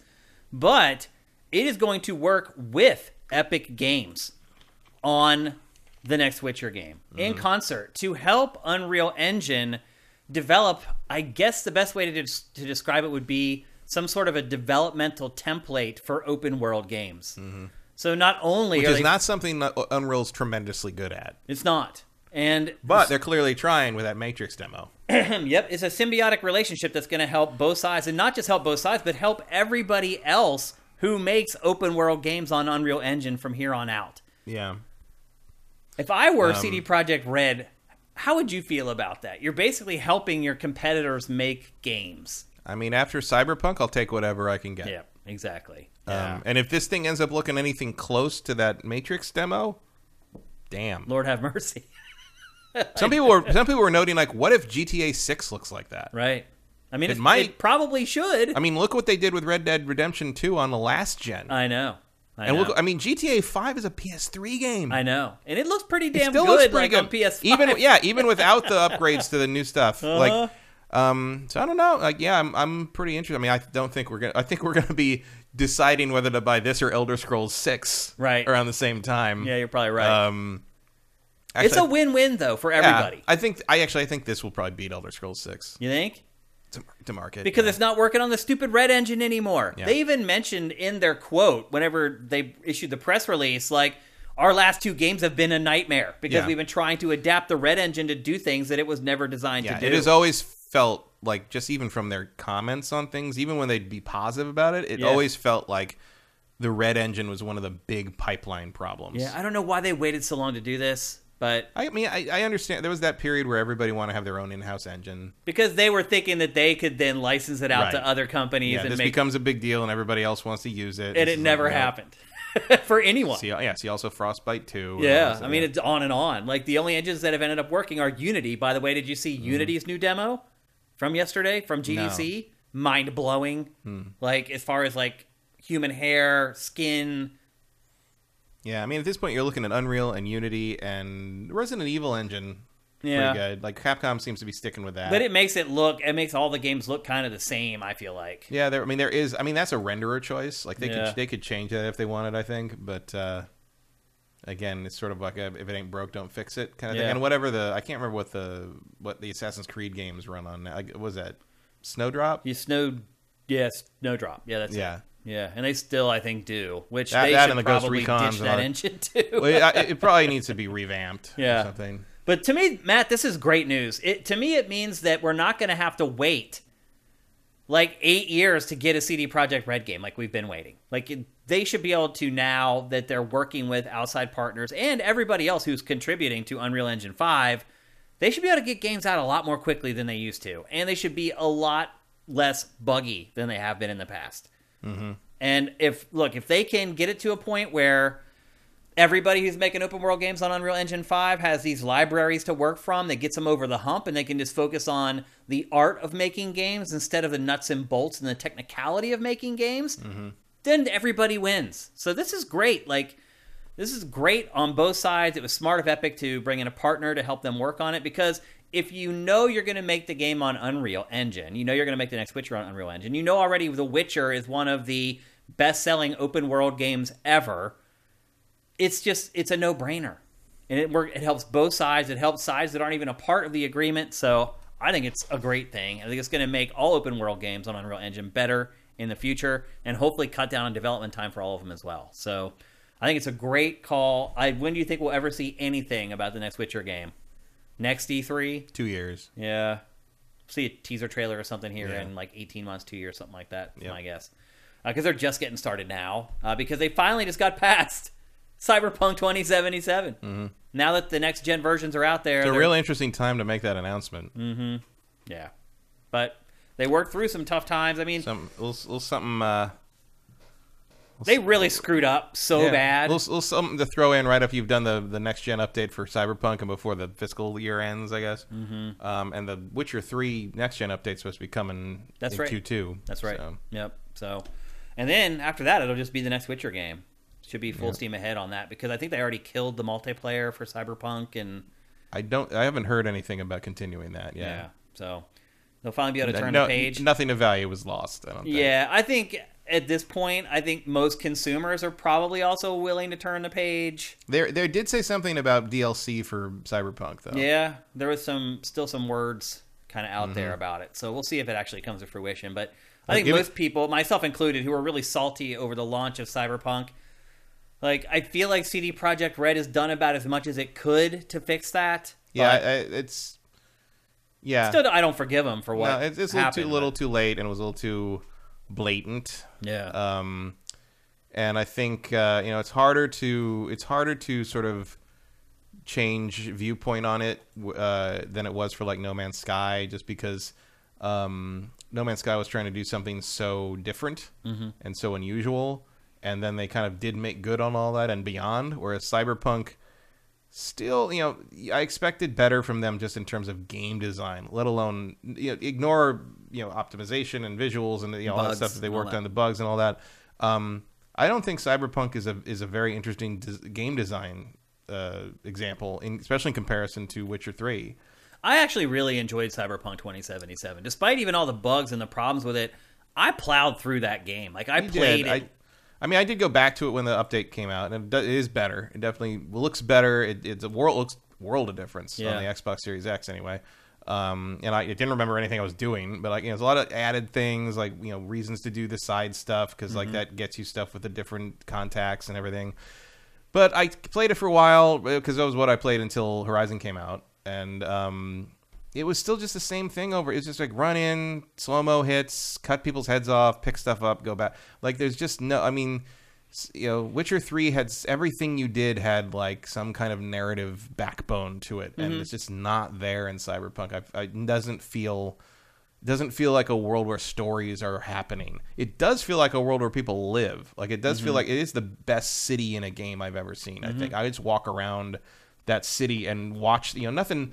super unique happens, but it's like there's something about. But you go that in a little design. back alley, yeah, and there's stuff happening back something there. Happened, or like, like it connect, or con- back there, or like connects up in a way that like it makes sense how like that alley would form as the city grew up around it. Like yeah. you know, there's there's a there's a logic to Night City somehow yeah. that is city planning. I mean, city, that's really what not, it is. I mean, not like, but like that haphazard sort of like, eh, that's good enough sort mm-hmm. of thing. That like it it has a character to it that works. Mm-hmm. That a lot of video game cities just don't. Yeah. Even video game cities based on real cities. Yeah, like Ghostwire Tokyo. Yeah, perfect example. So, um, so yeah, I appreciate that, but I just you know, in comparison to sort of just the, the way that that. that the world of, of uh, The Witcher just sort of kept my attention and kept me interested and kept me looking at everything. Cyberpunk just does not have that. And part of it is because I don't feel any kind of uniqueness to the side stuff I'm doing. Yeah. Um, and I know C D Projekt is better than that. That's for sure. Um, Rosencrantz is asking, is Unreal Engine five the true next-gen experience? Is it going to be? Do you think it's going to sure seems like be it. the winner? Judging by that demo they they showed in the caves and the Matrix thing, like, yeah, that's... I mean, it's not going to look as good as the Matrix thing because you're going to have to have a lot more systems running under it, but, like, that's amazing. Like, I showed some people that Matrix demo, and they didn't know that they were playing until they, like, I'm like, hit the button. Like, hit the button. They're like, oh, like, this is the game? I'm like, yeah, that's the game. Yeah. That's what it looks like now. A lot of people in the chat are saying that they also really like Cyberpunk. Some of them waited. I definitely don't dislike Cyberpunk. I just think it is a step down from The Witcher three uh, in terms of a game design thing. And maybe that was inevitable given like the scope they were going for and the time they ran out of. Because it really didn't have as long as we feel like it had. It was you know it was four years of development, really. Yeah. Um, I guess five if you want to count the year they spent. The year that they spent everything. After it released. Yeah. um, but we think about it as like you know because it was announced in twenty twelve that it was like you know was, oh they they took ten years. So like, well yeah. no they didn't start until like twenty sixteen. Yeah. So like um, I don't know I, I I just I don't find it as compelling as uh, The Witcher was The Witcher three was. Um, It's they're better. So different, though. Yeah, but but also but in narrative design, they are not. Yeah, yeah. Different. Like they they, they could have done better with that. Yeah. They could. Every group I fight doesn't have to be the same generic group of, of gang members who have no back back anything and no personality and no. There's no uniqueness to it. Even even different hunts for the same type of monster in The Witcher three had more personality to them than those side things in, in, I'd agree with that. in Cyberpunk. I'd agree. And I just think they, I mean, I do think Cyberpunk's probably better than The Witcher one and two, but like, um, meh, like I don't know if I'll go back and finish it. One's high fantasy, one's Cyberpunk. Mm-hmm. So a lot of that, I think for most people, whether they like one more than the other, probably a big part of that is which setting they like well, more. Well, sort of. I mean, Cyberpunk, I have trouble describing as Cyberpunk. Um, I would more describe it as noir. Yeah. Um, which is cool. Like I would, yeah. I would, I would definitely play. A, they would never do it. But I would definitely, definitely play a C D Projekt like straight up noir game, like a nineteen forties L A mm. noir game made by them. That would like be like a gumshoe detective type yeah, thing, like a like that kind of thing, like a double indemn- indemnity kind of thing. Okay, um, that would be cool. Yeah. Um, just like I would like to see them branch out. I just don't think Cyberpunk turned out to. Be... I, I they'll never touch that again. I, I can't imagine. I don't think so. I think they're one and done on that one. Yep. Okay, we got to move on. We're gonna talk next about a cool little game that, unfortunately, because I have been playing Final Fantasy Origin and Ghostwire Tokyo. I did not have a ton of time to play, but Matt, I think you spent more time with it, and that is a little game called Tunic. Mm-hmm. It is on Game Pass right now, yep. and it is a Xbox and P C exclusive. Yeah, it's, it's Microsoft's involved somehow there. Which, as we were saying earlier with Ghostwire, which means probably in a year it'll come to PlayStation with, if there's any D L C, it'll have it added in with the base product or whatever. Uh, but for right now, it is an Xbox and P C exclusive, and you can play it for free on Game Pass. It is kind of a top-down, old-school Zelda-like. At least it looks that way. Mm-hmm. It when, is. When you I mean... start playing it, though, and I only played probably two hours of this, I'm guessing, it's hard. Yeah, it's it's it's uh, old-school Nintendo hard. Yeah. Um, like, I, I refer to it as kind of like a Souls-like um, in the lower third, but really, you're right, it's just like an old Zelda game. Yeah, you get no uh, no real help uh, early on unless you're, you know, it's... Um, yeah, for instance, I stand on that thing and I'm like, okay, what's I was waiting for something to activate. No, it doesn't do anything. It doesn't nope. do anything. Um, so yeah, it's uh, so yeah, this is uh, it's very Zelda inspired um, to the point that early on you you know you're looking for a sword, but part of the gimmick here is that um, you can't read a lot of stuff. Until you find stuff that translates things later. Mm-hmm. And one of the main things you're finding are pages to an instruction manual for the game. Right. Which is patterned after the old um, uh, patterned after the old uh, N E S manuals. Or actually the old Japanese Famicom manuals yeah. more. Yeah. Um, with like the, the the same design they had in, in Japan and all that kind of like look. And like some they would include like all this amazing art and like maps of things.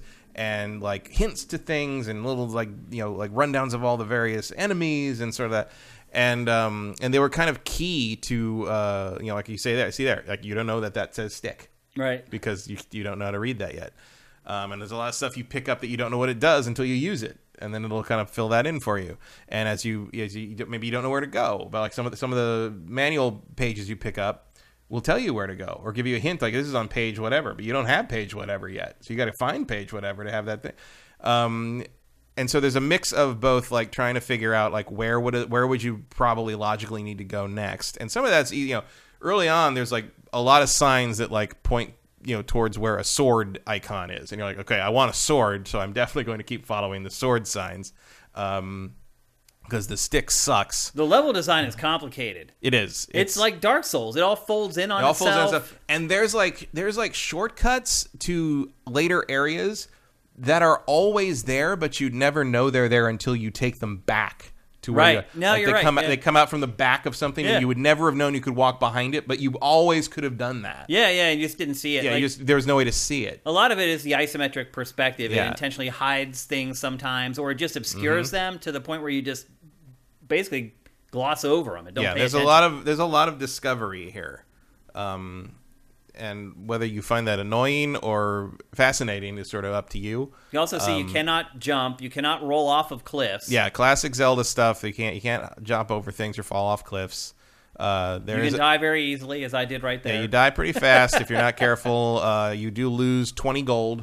Yeah. Every time you die, you go pick it up, Dark Store, Dark Dark Souls style. Um, you could lose it all if you don't go get it.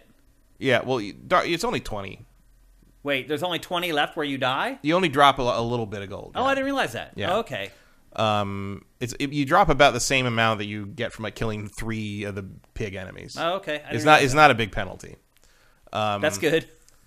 And uh, and so you basically go around and you, you, the, the goal. There's no real dialogue, um, and the goal is to basically find items and upgrade the character if you can figure out how to upgrade the character, um, and you uh, and find new items that will let you get through the more difficult stuff, because you'll definitely run into things where you're like, okay, I definitely need a shield, mm-hmm. and so your your goal becomes to find a shield. So you have to go through and figure out where you can go. What what what your items you have right now allow you to get to, and sort of work your way through there. And then as you pick more pages up, they'll give you hints to where you need to go. Uh, you will find a map page that it took me a while to realize actually does track you in real time. If you if you open that map, it'll show a little marker where you are, which I didn't realize until like an hour later, mm-hmm. um, which is helpful.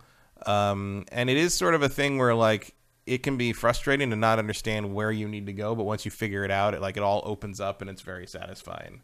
Yeah, the um, levels start folding in on themselves. Yeah. You'll find yourself back to some place you were before and not really realize how the hell you got there. At least I did. Yeah. I was like, wait a, a minute, how did I end up back almost to the beginning of the level again? There's elements where you're just like, it's like, okay, well, and you follow this path. It's like, you're like, wait, I know where this place is. You mean I could have always gone down here? Yeah. It's, it's like, yeah, it's like, yeah. That's and, for sure. The combat's pretty simple. Like, you lock on, as you can see, with the left trigger. And you can assign... One thing I do like is how you can assign whatever buttons you want. Yeah. Um, to whatever ability you want. I obviously chose X for the for attack because it feels most natural to me. Yeah. But it is a lot of kind of fumbling around and like discovering what the game wants you to do, what you can and can't do, things that mm-hmm. you can or can't like run through or run yeah. over. And there's a lot of stuff where you're like, okay, clearly I'm supposed to be able to do something with this, but I don't know how to do it yet. Mm-hmm. Um, I do like that when you pick up your soul, it like does a burst that stuns everybody. Yeah. um, Yeah, that's clever. You can see down there the the well, that that burst uh, broke the sign, and the signs do repair when you rest. Oh, really? I didn't notice that actually. You see, like you can't read that sign anymore. Oh, yeah. So if you've never been anywhere, been somewhere before, and you actually destroy the sign, you're like, ah, crap, that was kind of important, like because knowing like what things are comes out. Sometimes they give you hints as to what's in what direction. But that's the way this game is. Like stuff happens that you don't even notice. Like there's just yeah. lots of cool little details. Meanwhile, it intentionally leaves out a lot of details that you might want to have. Yeah, you're constantly trying to piece clues together, and you know, even on this, it's like at some point you realize, like, oh, it won't, it, I can sacrifice something, and like it'll do that, and you're like, oh, that's how I level up my strength and my defense and my mm-hmm. and all that, and uh, and that's cool. And there's like you get little hints, like in the manual you pick up, there's like a little thing, like you can't read any of it, but it'll shows a picture of like this very obviously boss-looking dude, and it was it's got a, a thing, a number, th- big number three in a box next to it, and like. You're like, okay, so clearly my stats should be at level three before I try to fight this thing. And sure enough, that is very true. um, that is that was a that was a tough fight to some degree. Like yeah. it was it was, uh, it was a lot of old school memorization. Like you're not going to power your way through this. Like you can't Dark Souls cheese. No, this realize. game is hard, man. I yeah. died a bunch playing this game. Like sometimes you get like way far away from like your last save point or whatever, and like either a bunch of times I didn't even bother trying to go back and get like what I dropped when I died. Because I, one, I sometimes I couldn't even remember where how I got there because mm-hmm. it had been so far in between the save points. But then other times it's like you drop down like the right place and there's a save point. Yeah, and or, like actually, it, or it you knock out, this bridge down. You're like, oh, this is where that other save point was. Right, like that save point you just picked up there. Like that's the central save point for like five different areas. Yeah, if you double back the right way mm-hmm. and like.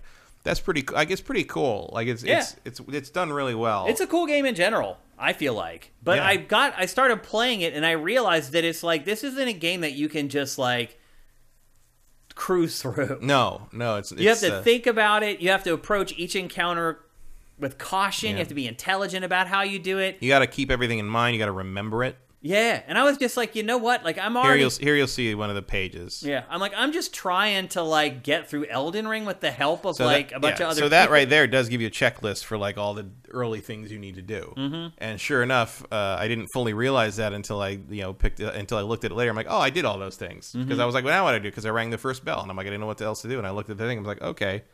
Okay, you want me to do that? I guess I got to work my way west. All right. Yeah. So it's... But it's tough going, man. Like...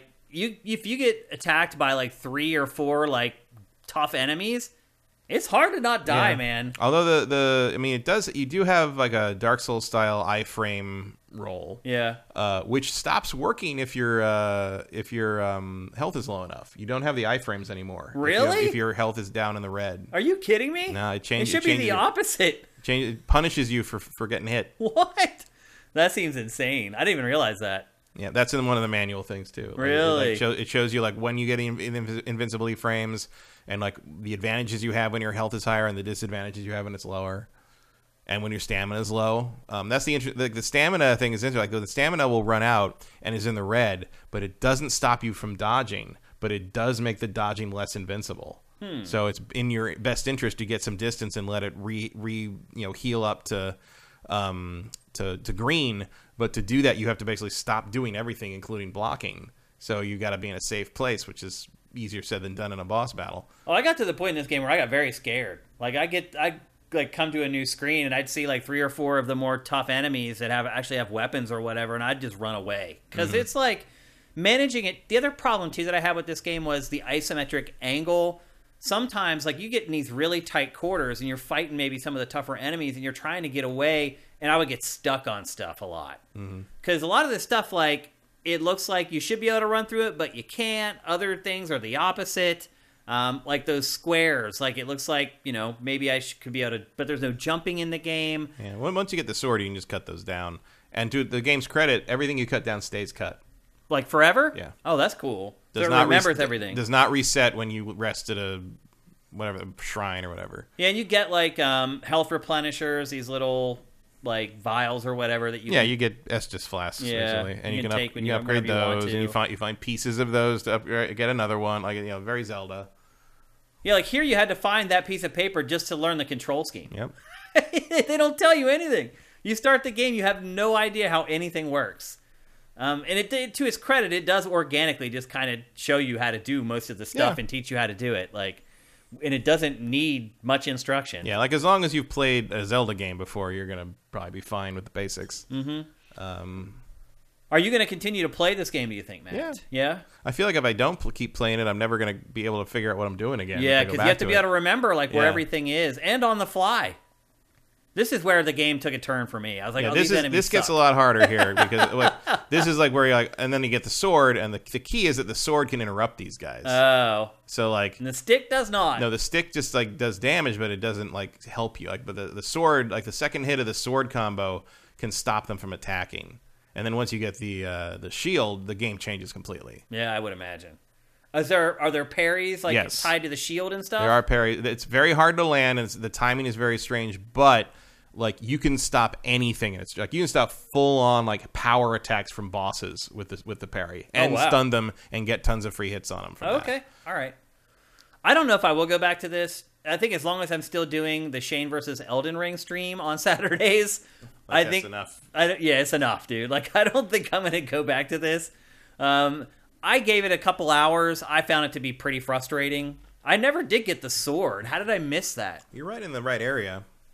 I never got it. That might have changed everything for me. It's but around it, here. But again, because it's so obtuse in what it tells you and where stuff is. You should definitely have the sword before you're in here. I it's, should have the sword yeah, already? Yeah, it's further past this stuff. Oh. Well, as you can see, I got in way over my head. And see, then I get trapped in the corner. That's the other thing, too. It's hard to tell, like, when you're in some of these rooms, how the they're kind of cut out of the world. Where you can escape. Yeah, like if you look at that that sign, like you'll see it's not in language you can understand, but it will have a sword icon. Oh, really? Pointing you that direction. Really? It's okay. over here. It's over here somewhere. I can't remember exactly where. I mean, I did mostly enjoy it. It is a very charming game. I like the art style. I like the angle the angle that it plays from. Yeah, you can't fight these guys without the sword. Like you, like oh, you, they whoop my ass. Yeah, you're supposed to basically learn like don't even try it. Uh, I tried.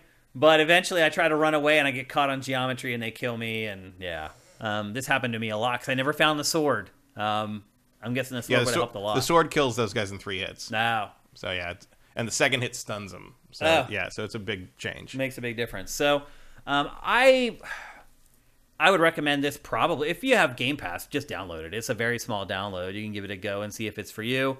Um, I would say if you're if you're like me and you are playing Elden Ring right now, it may be a little bit too much of a good thing. I don't know. Too much of a difficult thing at one time. Uh, once I kind of figured out what this game was about and how it worked, I was like, I can't do this. So I just, uh, I was like, I'll put this on the back burner. As it turned out, you had played it and spent more time with it than me, and I was like, okay, we're good. Yeah, I mean, I find it very charming. It is very charming. It's very good. Yeah. I mean, what, look, for what they're doing and what they're making, it's pretty great. Yeah. Like, I, this is the classic Zelda experience that I wish it was easier to get from Nintendo, frankly. Yeah. I'm surprised um, Nintendo hasn't done more like this with Zelda. Yeah, like this is, you know... And now that it doesn't have a handheld anymore, who knows when we'll get more games like this, as far as like a dedicated handheld. Because everybody plays stuff on the T V screen now, so who knows mm-hmm. if we'll get more games like this in the Zelda line going forward. Yeah, I mean, I guess the Link's Awakening remake is about the limit there. Vincent says in chat, this is the best game I've played in years. Wow.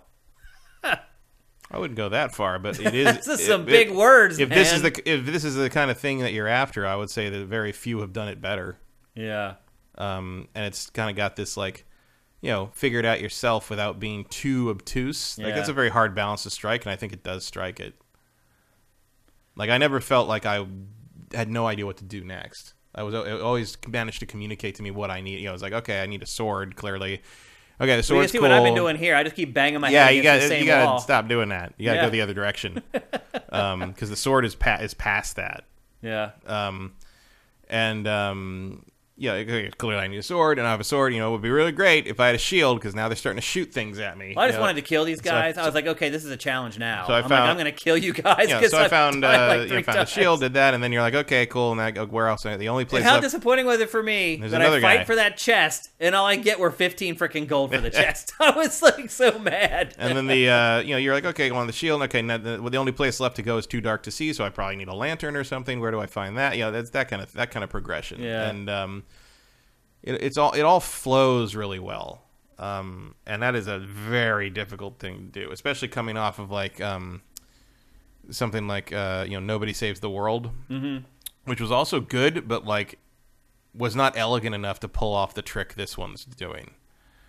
Um, also, when you get the sword, you can cut all that stuff down, so like you, you're not so you're not trapped. You you're not trapped or limited. On it. In, yeah. yeah. Yep. Well, I never did find it, yeah. So that was the end of my Tunic journey, essentially. I did enjoy it, for the most part, the little bit of time that I played it, but I just had so many other things I needed to get to. That is weird that it's resurrecting you there. No, no, no, this is a, oh, that's a this trailer, is a trailer for the game. Yeah, it's different. I was going to say, you should be resurrecting at the last shrine. What'd you say? You should be popping up at the last shrine. Yeah. Well, I had a save point there where I was just, I kept respawning mm. from, but... But yeah, that's Tunic. How much does it cost if you pay for it? Do you know? I don't know. I think it's twenty-five. Really? That sounds about right. Yeah. I mean, I would have...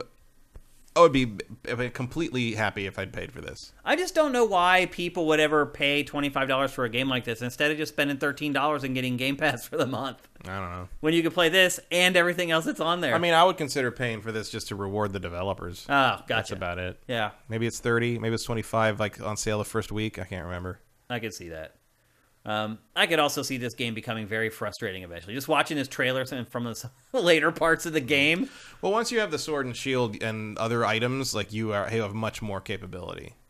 So, like the firecrackers can kill stuff. Like you know, like there's there's a guy with a big shield and a, and a spear, and like he he can one shot you. Like even even if you upgraded your health a fair amount, and I'm like, what am I supposed to do? So I threw a firecracker and I just killed him. Huh. I was like, okay, that solves that problem. Game also gives me a little bit of like a Journey vibe. Yeah, there's a little the art bit, style, like the, the, and... the smoothness of the of the characters uh-huh. adds that to it. Yeah, um, so there you go. This Tunic is available for Xbox and P C, but as we always say, just spend thirteen dollars a month and get Game Pass and play this and the dozens or hundreds actually of other games that are just sitting there on the service waiting to play. Seems like people get testy when we tell people to get Game Pass. It's like it's this thing that PlayStation fans get very upset about. I don't know why, because uh, I guess they don't have anything to compete with it yet. Um, hopefully that's changing in the near future. At least it seems like it's going to, but we'll see. Uh, but there's Tunic. I'd give it a thumbs up, even in my limited play time. I just mm-hmm. didn't have a lot of time to really spend with it, and I was in kind of a rush to get footage uh, for the show. Yeah, so. I give it a big thumbs up. Yeah. I, I really liked it. Okay. Um, all right, it's time to move to our last topic of today's episode. Also some news that broke yesterday. Some big news. PlayStation is buying Haven Studios. You may say, what's Haven Studios? Haven Studios is the brand new studio that Jade Raymond launched literally a year almost to the day. Um, it was announced, I believe, on like March sixteenth of last year. Mm-hmm. And here we are, March, what is it, twenty-second today, twenty-third? Yep. It's almost a year to the day after Jade Raymond launched her new studio. And along the way, she's made a couple hires. She hired like a couple guys that had worked on Assassin's Creed. Um, it seems like she's done a pretty good job with her hires, getting people in who are really talented. And a year later, PlayStation has purchased Haven Studios. Congratulations, Jade. If only for the fact that she is undoubtedly finally going to be able to finish a video game. Mm-hmm. Which she has not been able to do in probably ten years. About that. I think the last one was probably I Am Alive. Yeah. Because she went to E A. Yeah, and they shut their shut they all that shut stuff down. Her stuff down there. She goes to Google and works on Stadia. Yeah, they, they shut down, shut that down all the first-party development there. Finally, she's like, you know what? Screw it. Make my own studio. Make my own studio, and it worked. And then Jade gonna get paid. She son. got. Uh, she is getting paid, and she deserves it. Yeah, good. I mean, let's not. And that probably means she's gonna finally get something out the door. Right. Most importantly, because let's be honest, she was getting paid at those other jobs. Oh sure, too. like oh, sure. lots. But now I think she's good. Right. Yeah. If like, she wasn't already. For life. Yeah. yeah. She's set now. I she hope has her so. studio, and she's gonna be able to keep making games. Now, and I do think that this is part of like an arms race anyway. Like you know, it's, yeah. it, like Sony's Sony's buying up developers the same way Microsoft is because they you know see the writing on the wall in terms of where the where the war's going basically. Yeah, because this is way out of the ordinary for PlayStation. Yeah, they, usually you have to prove yourself with at least two games to get Sony least. to even look interested at you right before they even start ask, sniffing around. Ask Bluepoint about that. Yeah. I mean, Bluepoint have made how many projects? People have been saying Sony should buy Bluepoint for almost ten years. Yeah. And then they finally did it after the Demon's Souls remake, yeah. which, okay. Sure, yeah. But well, they did really, a really great job on it, but you should have done it a long time ago. Imagine if there's someone else, had, if Microsoft had beat them to that. Yeah. You know? Think about Naughty Dog. Inso- how many games did Insomniac make as a second-party studio yeah. before they were finally purchased by PlayStation? Yeah, although some of that, I think, was Ted's choice. He just didn't want to sell. He even. wanted to be independent. That's possible. For a long time. There's Naughty Dog. How many Jack and Daxter games did they make before they were mm-hmm. finally bought by? And here's Haven. They had to grow at least three soul patches for Jack before that would happen. Yeah. And here's Haven, which has never made a single game, has only existed for a year. For all intents and purposes, Matt, Haven right now is Jade Raymond, a logo, and maybe some little prototype. Well, whatever they have, clearly Sony likes what they see. Herman Holst yesterday in an interview with Games Industry gushed over whatever it is that Haven is making. Mm-hmm. He gushed over Haven, saying that Haven has managed to do things in such a short period of time that most development studios take far longer to, to do. He is just in love with Haven Studios. And I think we got a hint not long ago about what they're working on. Isn't it kind of like a a game as a service about like inclusion? I and don't know. I didn't see that. It, uh, that's what I remembered. Switch the lower third. Oh, that's what I remembered was that it's like a game as a service that's all about like inclusion and incorporating people into other I guess that things. Sounds familiar. Yeah, I don't know. I don't remember clearly. Whatever it is, Herman Holst is really enamored with it because this is crazy, Matt, that they It's, it's Home two. Okay, I mean, it could be. Yeah. It could be something like that. Like I'm thinking, I'm like, what if it's like I mean, the last time you let Jade Raymond loose, she made Assassin's Creed. Right. Which changed the the industry. It did. It absolutely did. So, but I'm also wondering, could this be like Dreams or a little Big Planet game where mm-hmm. you hear the idea and you're like, oh my God, that's brilliant. That's genius. And then the game comes out and the game is actually really good and it does what the developer said it was going to do and nobody cares and no one buys it. Mm-hmm. Um, it's a risk to buy a studio based upon like an idea and a couple people that are on staff at that point. Like, and a risk that PlayStation was never willing to take until now. Mm-hmm. The game has changed, Matt. Microsoft has completely changed the game and flipped the script. It's PlayStation's now in scramble mode. That's what this says to me. It's that PlayStation has reached a new level of desperation that it's never been at before in order for it to rationalize making such a risky move. While at the same time, I would add, they're getting a deal on the studio.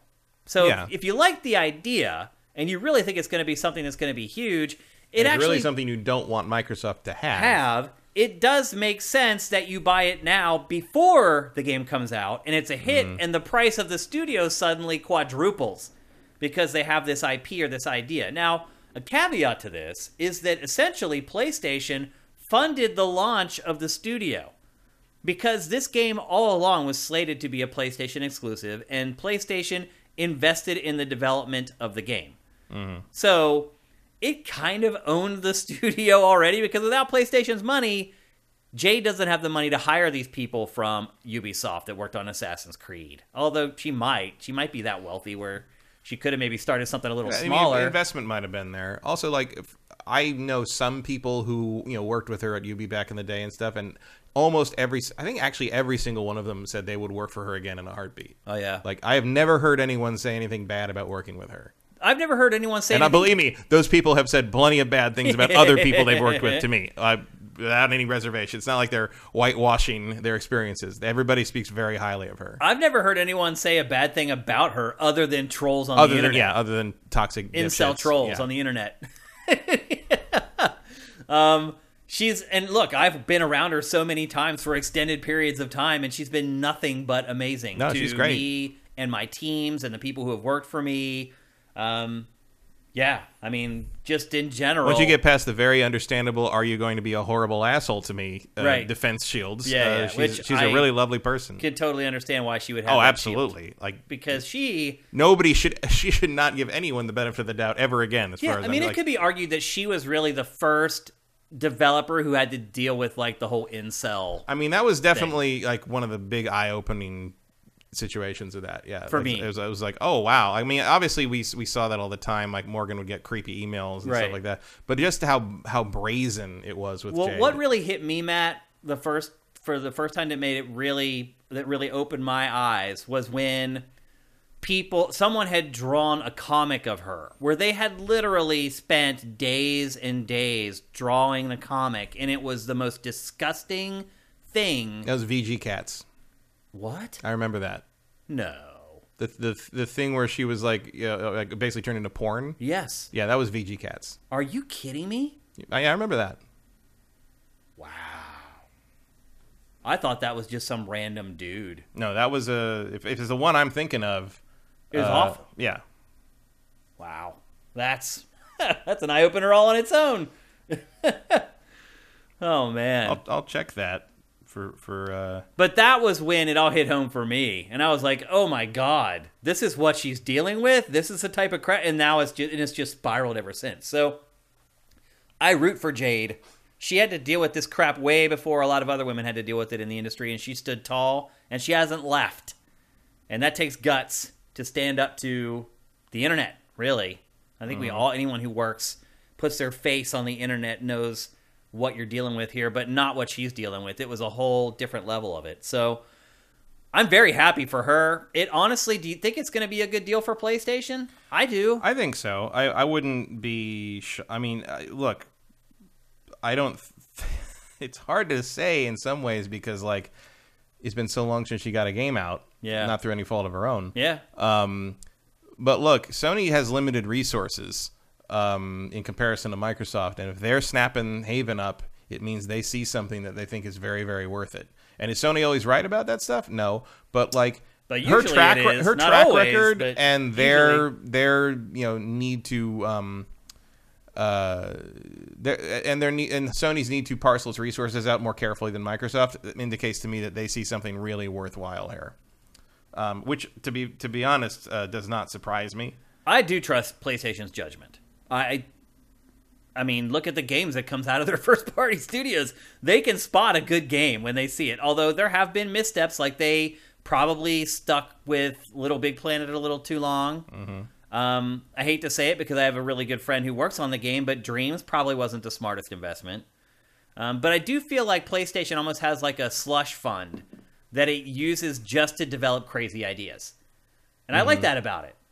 I mean, I like that Ghostwire Tokyo is kind of crazy, and it probably gave Bethesda some money for that to make it exclusive to PlayStation.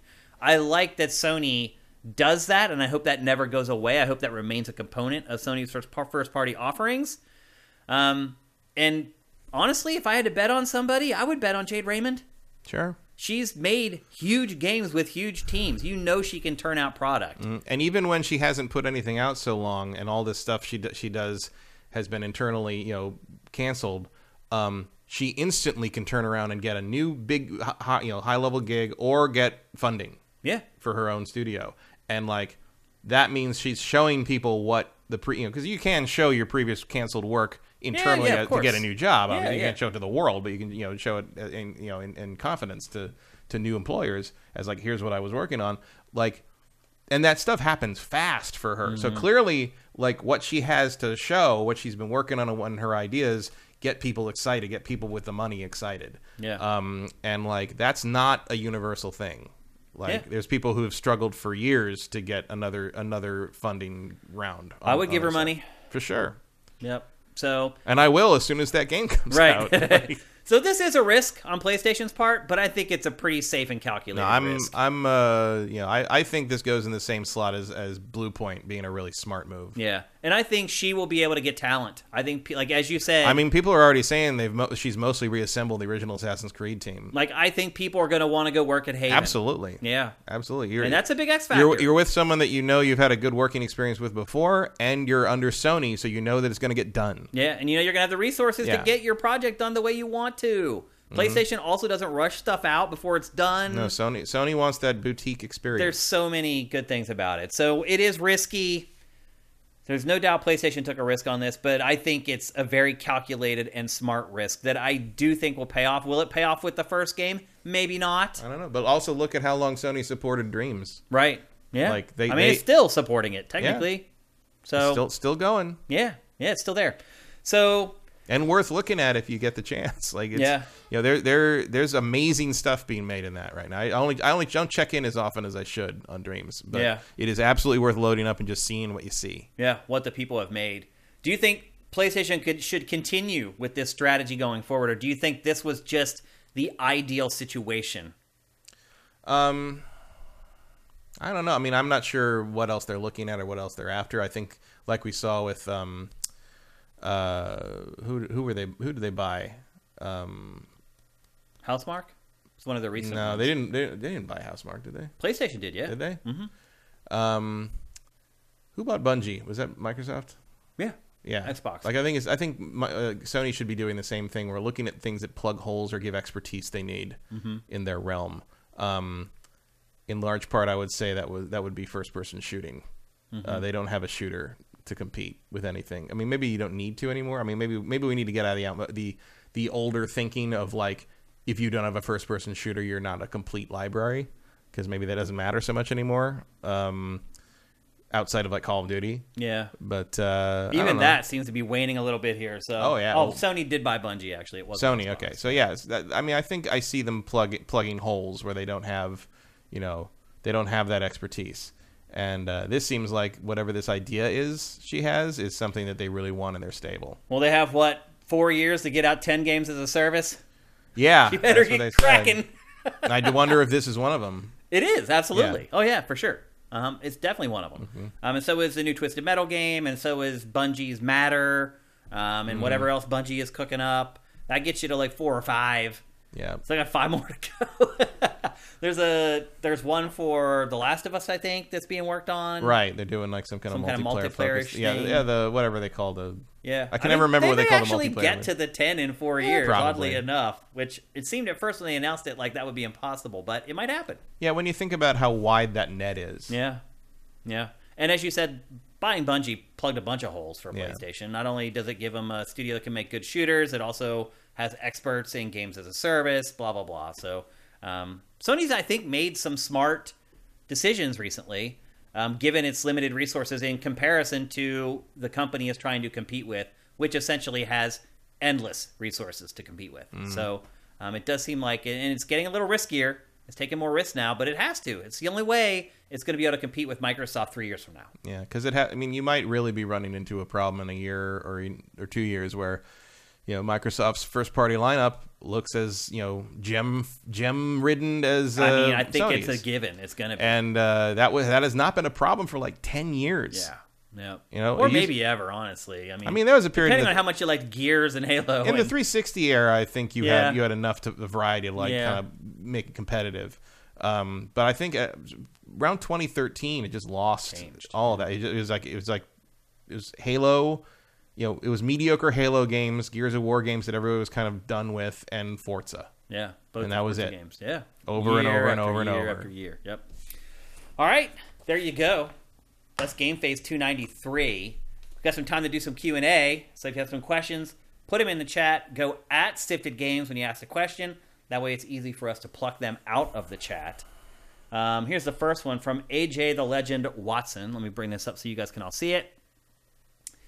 Um, do you believe Nintendo's decision to push Advance Wars um, back is truly due to world events or something to do with development of the game? I actually did not even hear that. I don't know if that broke today um, while we've been here. Hmm? Although I'm glad that there's some news what? happening.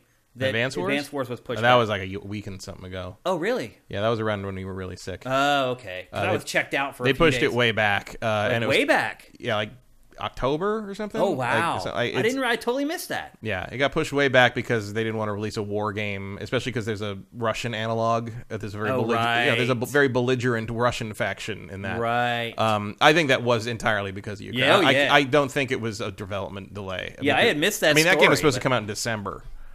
Um, yeah, I, I think that was entirely because of uh, uh, the, the events of the time. Yeah, I had missed that story, but now that I'm hearing it, it's absolutely because of the war. No doubt about it. Yeah, which is what they said. Yeah. I mean, they said okay. it's because they were out of sensitivity for what was happening in world events kind of thing. That makes sense. Uh, Lynn Jeff ninety-nine. What's up, Jeff? Hope you're doing good, man.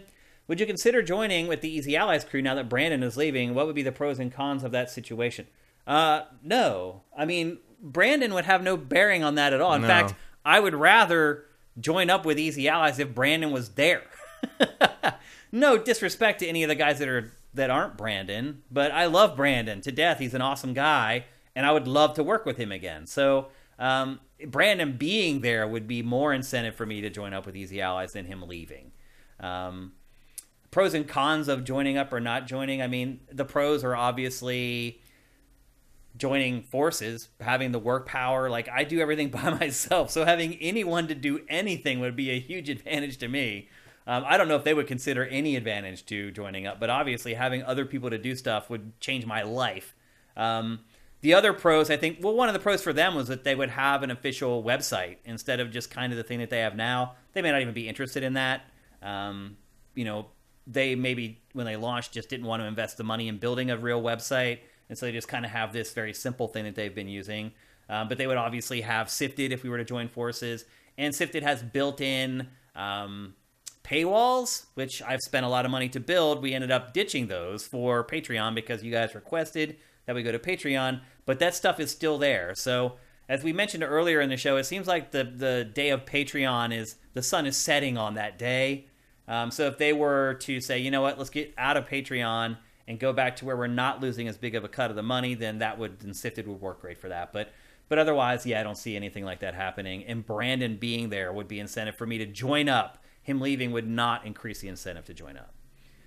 Um, El Guapo thirty-three eighty-five. Sorry if you already answered this, but just want to hear your thoughts or response to what Pactor says about PlayStation's future, how it would cease to exist. LOL. I'm I haven't seen that actually. Did you? I don't know. I'm sure it's in the same vein as he's been saying for like the last two generations that this is the last generation of Oh, it probably hardware, is the same thing about him saying that, which yeah, is uh, remains nonsense. Yeah, so maybe one day, but not anytime soon. I mean, I think he'll be right eventually. Yeah, eventually there are there are going. I don't know if we'll consoles. be around to see it. Yeah, I'll probably but... be dead though. I think whenever there's no consoles anymore. I think we've talked about that before though. Um, I don't know why it's bubbling up again. He's been saying that for like six years. Mm-hmm. It's not like a new thing. Um, Derek D one one one. I got the idea for this question from one of the former G M G episodes. Okay. Shane mentioned the possibility that Treyarch might be making a free-to-play game that wasn't an F P S. I doubt that will happen. But what dev that is known for shooters would you like to get out of his comfort zone, like Guerrilla working on Horizon? I do not remember saying that Treyarch might be working on a free-to-play game that wasn't an F P S. Um, they are working, I think, on a free-to-play game that's not Call of Duty, but that doesn't mean it's not an F P S. Mm-hmm.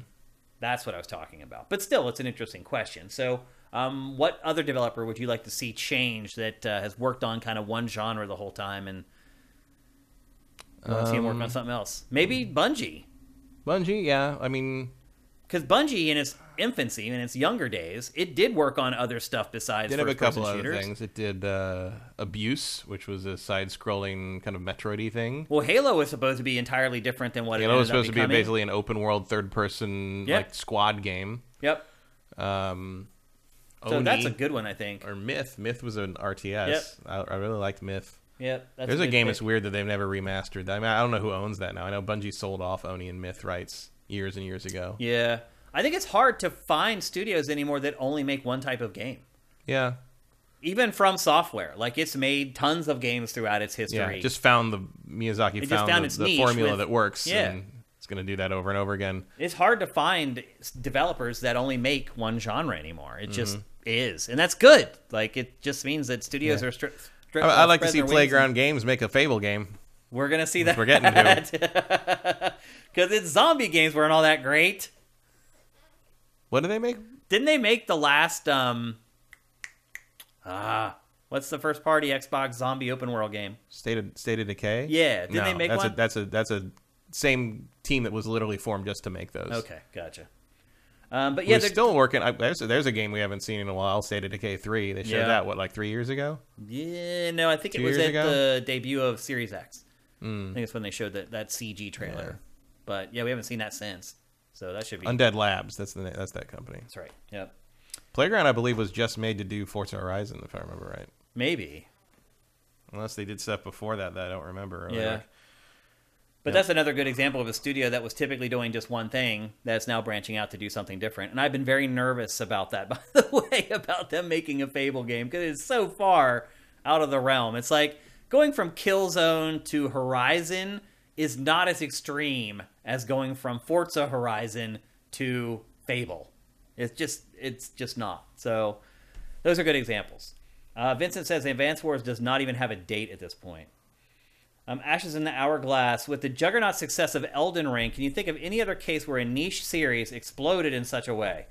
From a game that Sony didn't want to publish and was ashamed of. Well, I don't know what the hell. I don't think they were ashamed of anything. They just didn't you, think it would be successful in the U S. You romanticized From's game so bad, dude. Like, yeah, From was, From was not... Or Sony was not ashamed of it. They didn't that, think it had... That deserves a facepalm. They right didn't there. think that had a market in the My West. And, and honestly, they were pretty much right. It, t- it took them six games and ten years to get here. This was a slow burn. And the I other would, thing, too, I would like, definitely not call this an explosion. No. It was, it was earned. I, the other part, too, is that like their games have been selling like eight to ten million already. Like, this yeah. isn't that gigantic of a bump. Like, we have... We're waiting I mean, to see. I mean, the, the games have like been selling, you know, like the, the top Dark Souls games were selling like, you know, eight to ten million after like six years. Right. Yeah, like, lifetime sales. Yeah, you know, Elden Ring is at twelve million already. But here's is, what I'm is, saying, It's Matt, a big change, like, but like... I, but I don't think the lifetime sales of Elden Ring, personal opinion, I don't think it's going to have a long tail. I feel like a lot of people bought the game and they're either like, wow, this is awesome and what I thought it was going to be, or hot damn, I can't believe yeah, I'm wasting I mean, sixty dollars on this I game. Think, uh, I think it's going to probably get to fifteen dollars. Um, I would. I actually, eh, maybe. I think it to fifteen, which is a huge jump from huge. the previous ones. Yeah. However, as you say, what about is, the next game? Yeah, exactly. Because there's no guarantee that all the people who bought that because of the hype like, liked it, mm-hmm. and will come back for another one. Although I was surprised that, according to figures, at least what they're reporting, seventy percent of people who played Elden Ring beat the first boss. I really have a hard time believing that. I mean, but according to the Steam, that's what they're saying. That's according to the Steam achievements. Oh, Steam. Is that where that's coming from? I think so. Okay. I, okay, that makes more sense. P C players, to me, more likely, I feel like, to do that. Possibly. Um, console players, I, mean, I would look, be really surprised. Well, and also, I mean, yeah, I don't, you don't have much else to go on, but I will say that having gotten a lot of achievements on the Xbox version, all the main, like, story st- bosses don't have the rare achievement thing. I mean, that's ten percent or higher. Mm-hmm. But all the optional hard stuff, you're getting like five to t- five to eight percent. So you get the little gem achievement, mm-hmm. uh, rare achievement thing. Yeah. But all the main stuff, like it's it's in, you know, my guess is at least in the twenty percent range. Yeah. Um, which is pretty high for some of these games. I mean, I mean, you're talking about, you know, you look at some of the percentages of these things and like, you know, there's like games where it's like you, you have ninety-five percent for the achievement to get to the first save point. You know, right. You're like, what are people doing? Like, yeah. just started it up to see if it works and went away and never open it again? Like, some people do do that. Yeah, I imagine it, I guess. um, yeah, I uh, I think I think it may struggle to get to fifteen million if, if it's at twelve now. Like, I think it'll get there. Because I think every fan Before, fans of the franchise would wait a little bit to buy it, maybe. I think every From Software fan bought this game out of the gate. Well, I think every, every From Software game fan does that anyway. Really? Because everyone's so terrified of spoilers. You think? Absolutely. I think I think ninety to ninety-five percent of From Software diehard fans buy it day one. So no I'm wondering, question. like, when you Because they don't want to see anything before... So I'm wondering yeah, yeah. if the other games, if, like, if they ended up selling eight or ten, if they sold, like, seven in the first... month or two, and then they only end up getting an extra million. The, the hardcore Souls fan base is between four and five million. Wow. Um, and then the, a lot of the rest comes from curiosity about all the, the chatter that it gets. Uh, yeah. Comes from the really deep sale. I mean, there's periods where you can get those Dark Souls games for four or nine dollars. You know, that's like that, that that's still yeah. units sold. Yeah, it but is. Like, you know, that's why I have it on every platform, because at some point I could get like, Dark Souls two Scholar that's first thing for five ninety nine, and I'm like, yeah, sure, yeah, I'll have that sense. there. Yeah. Like, why not? So I think there's a lot of double and triple dipping, especially across generations yep. by fans. But like in this case, the fact that Elden Ring sold twelve million out of the gate, I think you're looking at six million new players on that. Probably. And like... Yeah. The next game will be the X Factor. I mean, look, putting George R R. Martin's name on that thing was the smartest thing they possibly could, because it got, it got chatter in mainstream channels that it channels. never would have otherwise. It's true, yeah. Their um, next game is going to be the X Factor. Yeah, because you'll gonna, see yeah, all these people that bought Elden Ring, if they're like, yeah, I'm ready to do that again, or not. Yeah, I mean, I think you will get a bump in comparison to, like, say, Dark Souls three. Yeah, yeah, but some like, people will stick around, for sure. Are you going to sell another fifteen million on that thing? Probably not. I think we'll a lot see. of people did not, you know, vibe with this thing. We'll see. It'll um, be interesting to watch. I mean, I do. I There was a Twitter account I saw that was just collecting photos of, like, fifty-four ninety-nine used copies of Elden Ring, like, the first few days after. It, people would just take it right back. I just looked on eBay out of curiosity. Curiosity, and it's just flooded with them. Yeah, just thousands and thousands and thousands of Elden Ring, and now the price on eBay is like rock bottom because yeah. nobody wants it. And it's it. it's notable that so many physical copies were sold, because I think physical copies are being sold more commonly to the people that don't haven't played one before. That's true, because they see it on the shelf and they're like, oh, that's that thing that they were talking about, so they pick it up. I mean, look, the fact that people were willing to pick it up at all is a good sign. Um, you're going to pick up some people. You know, you're maybe going to get twenty percent of those people back. Yeah, um, it is still going to raise the sales profile for, for From's games in the end. It's just, it's going to be interesting to see how much. It's going to be interesting to see how many of those people you retain. Yeah. Um, because it, it, you know, there's a lot of people that are not interested or, or, or bounced off this game that you're never going to hear from because they don't talk about video games on Twitter. Yeah. Well, they just bought it. I mean, I saw a little bit of that on Twitter. Judging any kind of anything by Twitter, Twitter is ten percent of the population, and one percent of those people are the ones who tweet, and zero point one percent of those people are the ones who do like eighty percent of the tweeting. Yeah. So you're not getting a really useful demographic slice looking yeah. at social media. So it'll be interesting to see what total sales look like on their next game, but we're going to have to wait a few years for that. Yep. The big question is, is their next game going to be something new, or is it going to be Elden Ring two? And will Sony buy them? Yep. Uh, Commander Fett, what is your fondest memory of working at Game Trailers with Brandon Jones?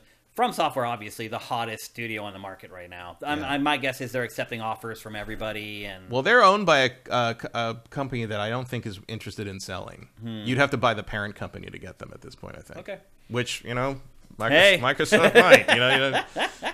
Funnest memory of working at Game Trailers with Brandon Jones. Um, man, there were so many. Because we had so many wins and victories at Game Trailers. Like, literally every other week, like, something happened that our numbers were just, like, skyrocketing, that, like, we couldn't even, like, celebrate them all. Um, so my fondest memories were celebrating the wins with Jones. Um...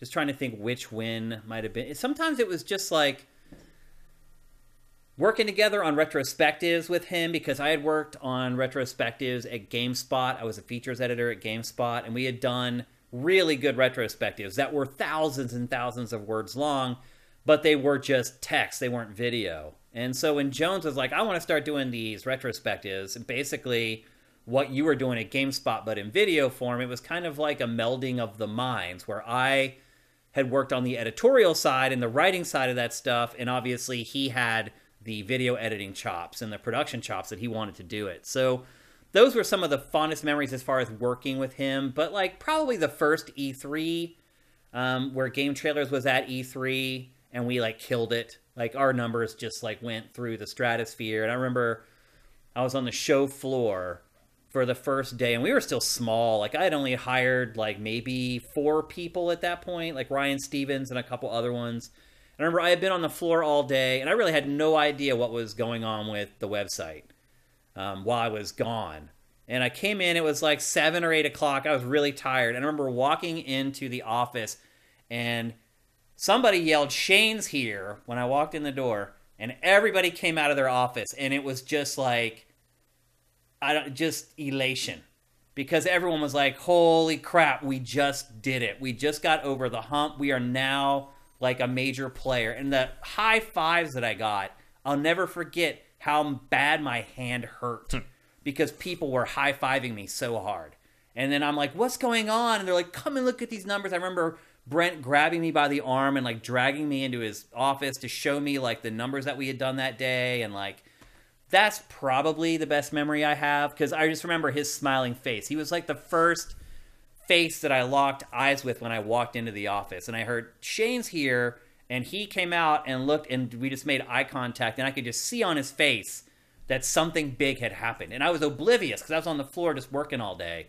Uh, and he was kind of back at the base, like managing everything. So that's probably the best memory I have. But I have so many. Like, he's just...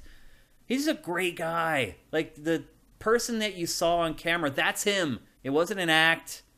Like, he's just a good dude. And, like, he used to have parties at his house, and he'd invite everybody over. And, like, his wife is just as awesome as he is. And you can just see it. Like, I don't know. It's a shame that he left. It's a shame what this does to people. It just grinds you to a pulp. Like, sometimes I wake up and I'm shocked that I'm willing to get up and dust myself off and do it again. It's like, I know everyone's like jealous of these jobs or whatever, but it is a grind, man. It's like there's always something you can be doing, and then it's never good enough.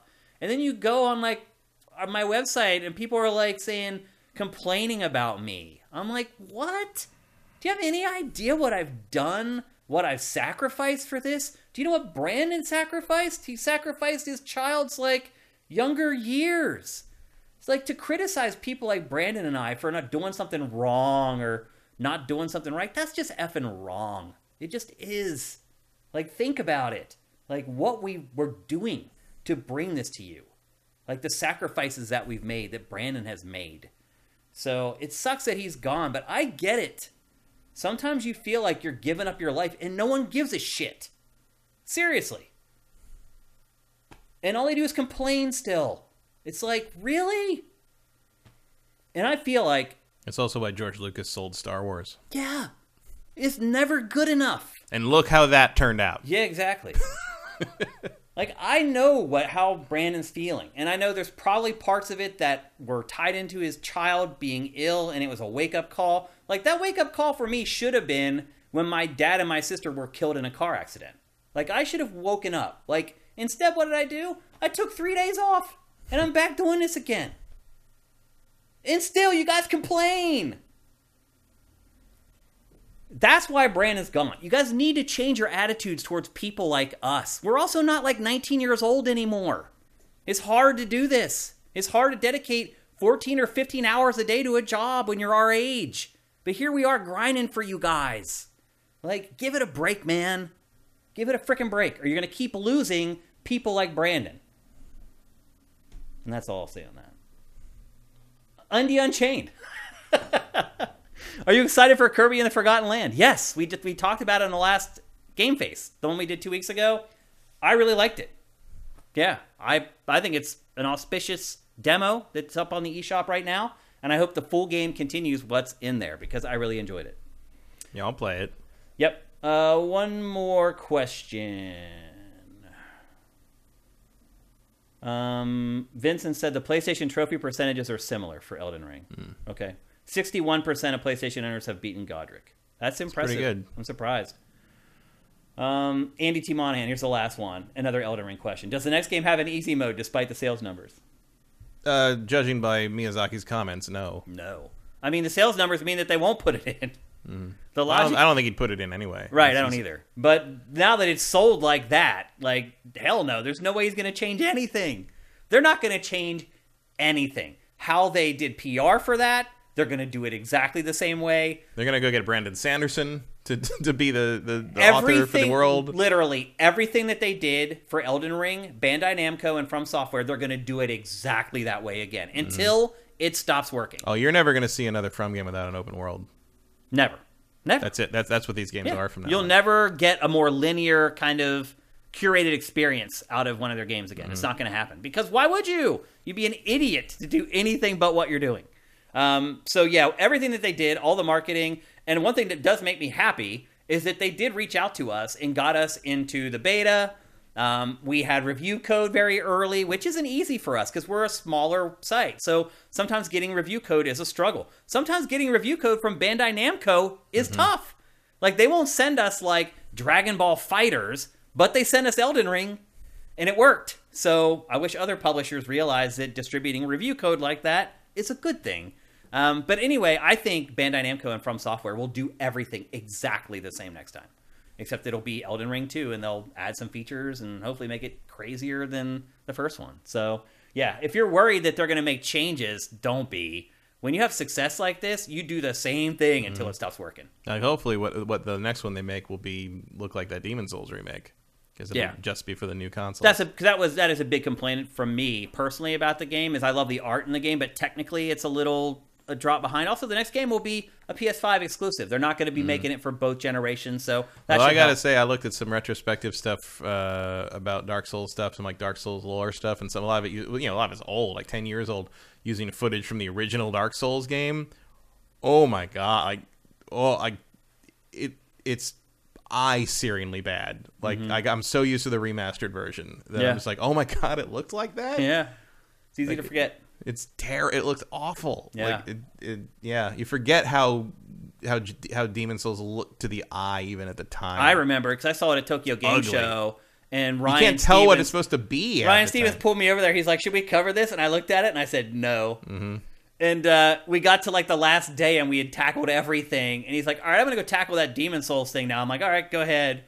And uh, he he saw it. For whatever reason, Ryan Stevens saw what was in that franchise way before anyone else. Mm. I remember coming back from T G S and he kept talking about that game, and I'm like, dude, that game is a piece of crap. It feels like it's held together with like Elmer's glue. And he's like, you're right. He's like, but there's something about it. He's like, I can't wait to play it, and blah, blah, blah. So he definitely had his eye on the future with that one. So with that, we're going to have to close episode two ninety-three. We will be back here again next week, next Tuesday. Um, again, apologies for missing last week. I was sick as a dog. You know, if Shane doesn't do Game Face, he is feeling low, and I was feeling awful. Uh, so it's great to feel better. It's great to be back. We'll be back again next week, next Tuesday, right here at twitch.tv slash Sifted Games at one p.m. Pacific, four p.m. Eastern. If you're listening to this show on any of the podcast feeds, and Game Face is on all of them, at the very least, leave us a review. And if you'd really like to help us, head to patreon.com slash sifted and drop us a pledge. Again, our Patreon is still at rock bottom, the lowest it's ever been. Um, I don't know if some people, maybe you'll reconsider us now that things are changing over at Easy Allies. I don't know. Um, but we do the best that we can for you guys. And I think we keep our current patrons pretty happy with the amount of content that we create. So, Matt, good to be back with you here on Game Face. We'll see you guys next Tuesday.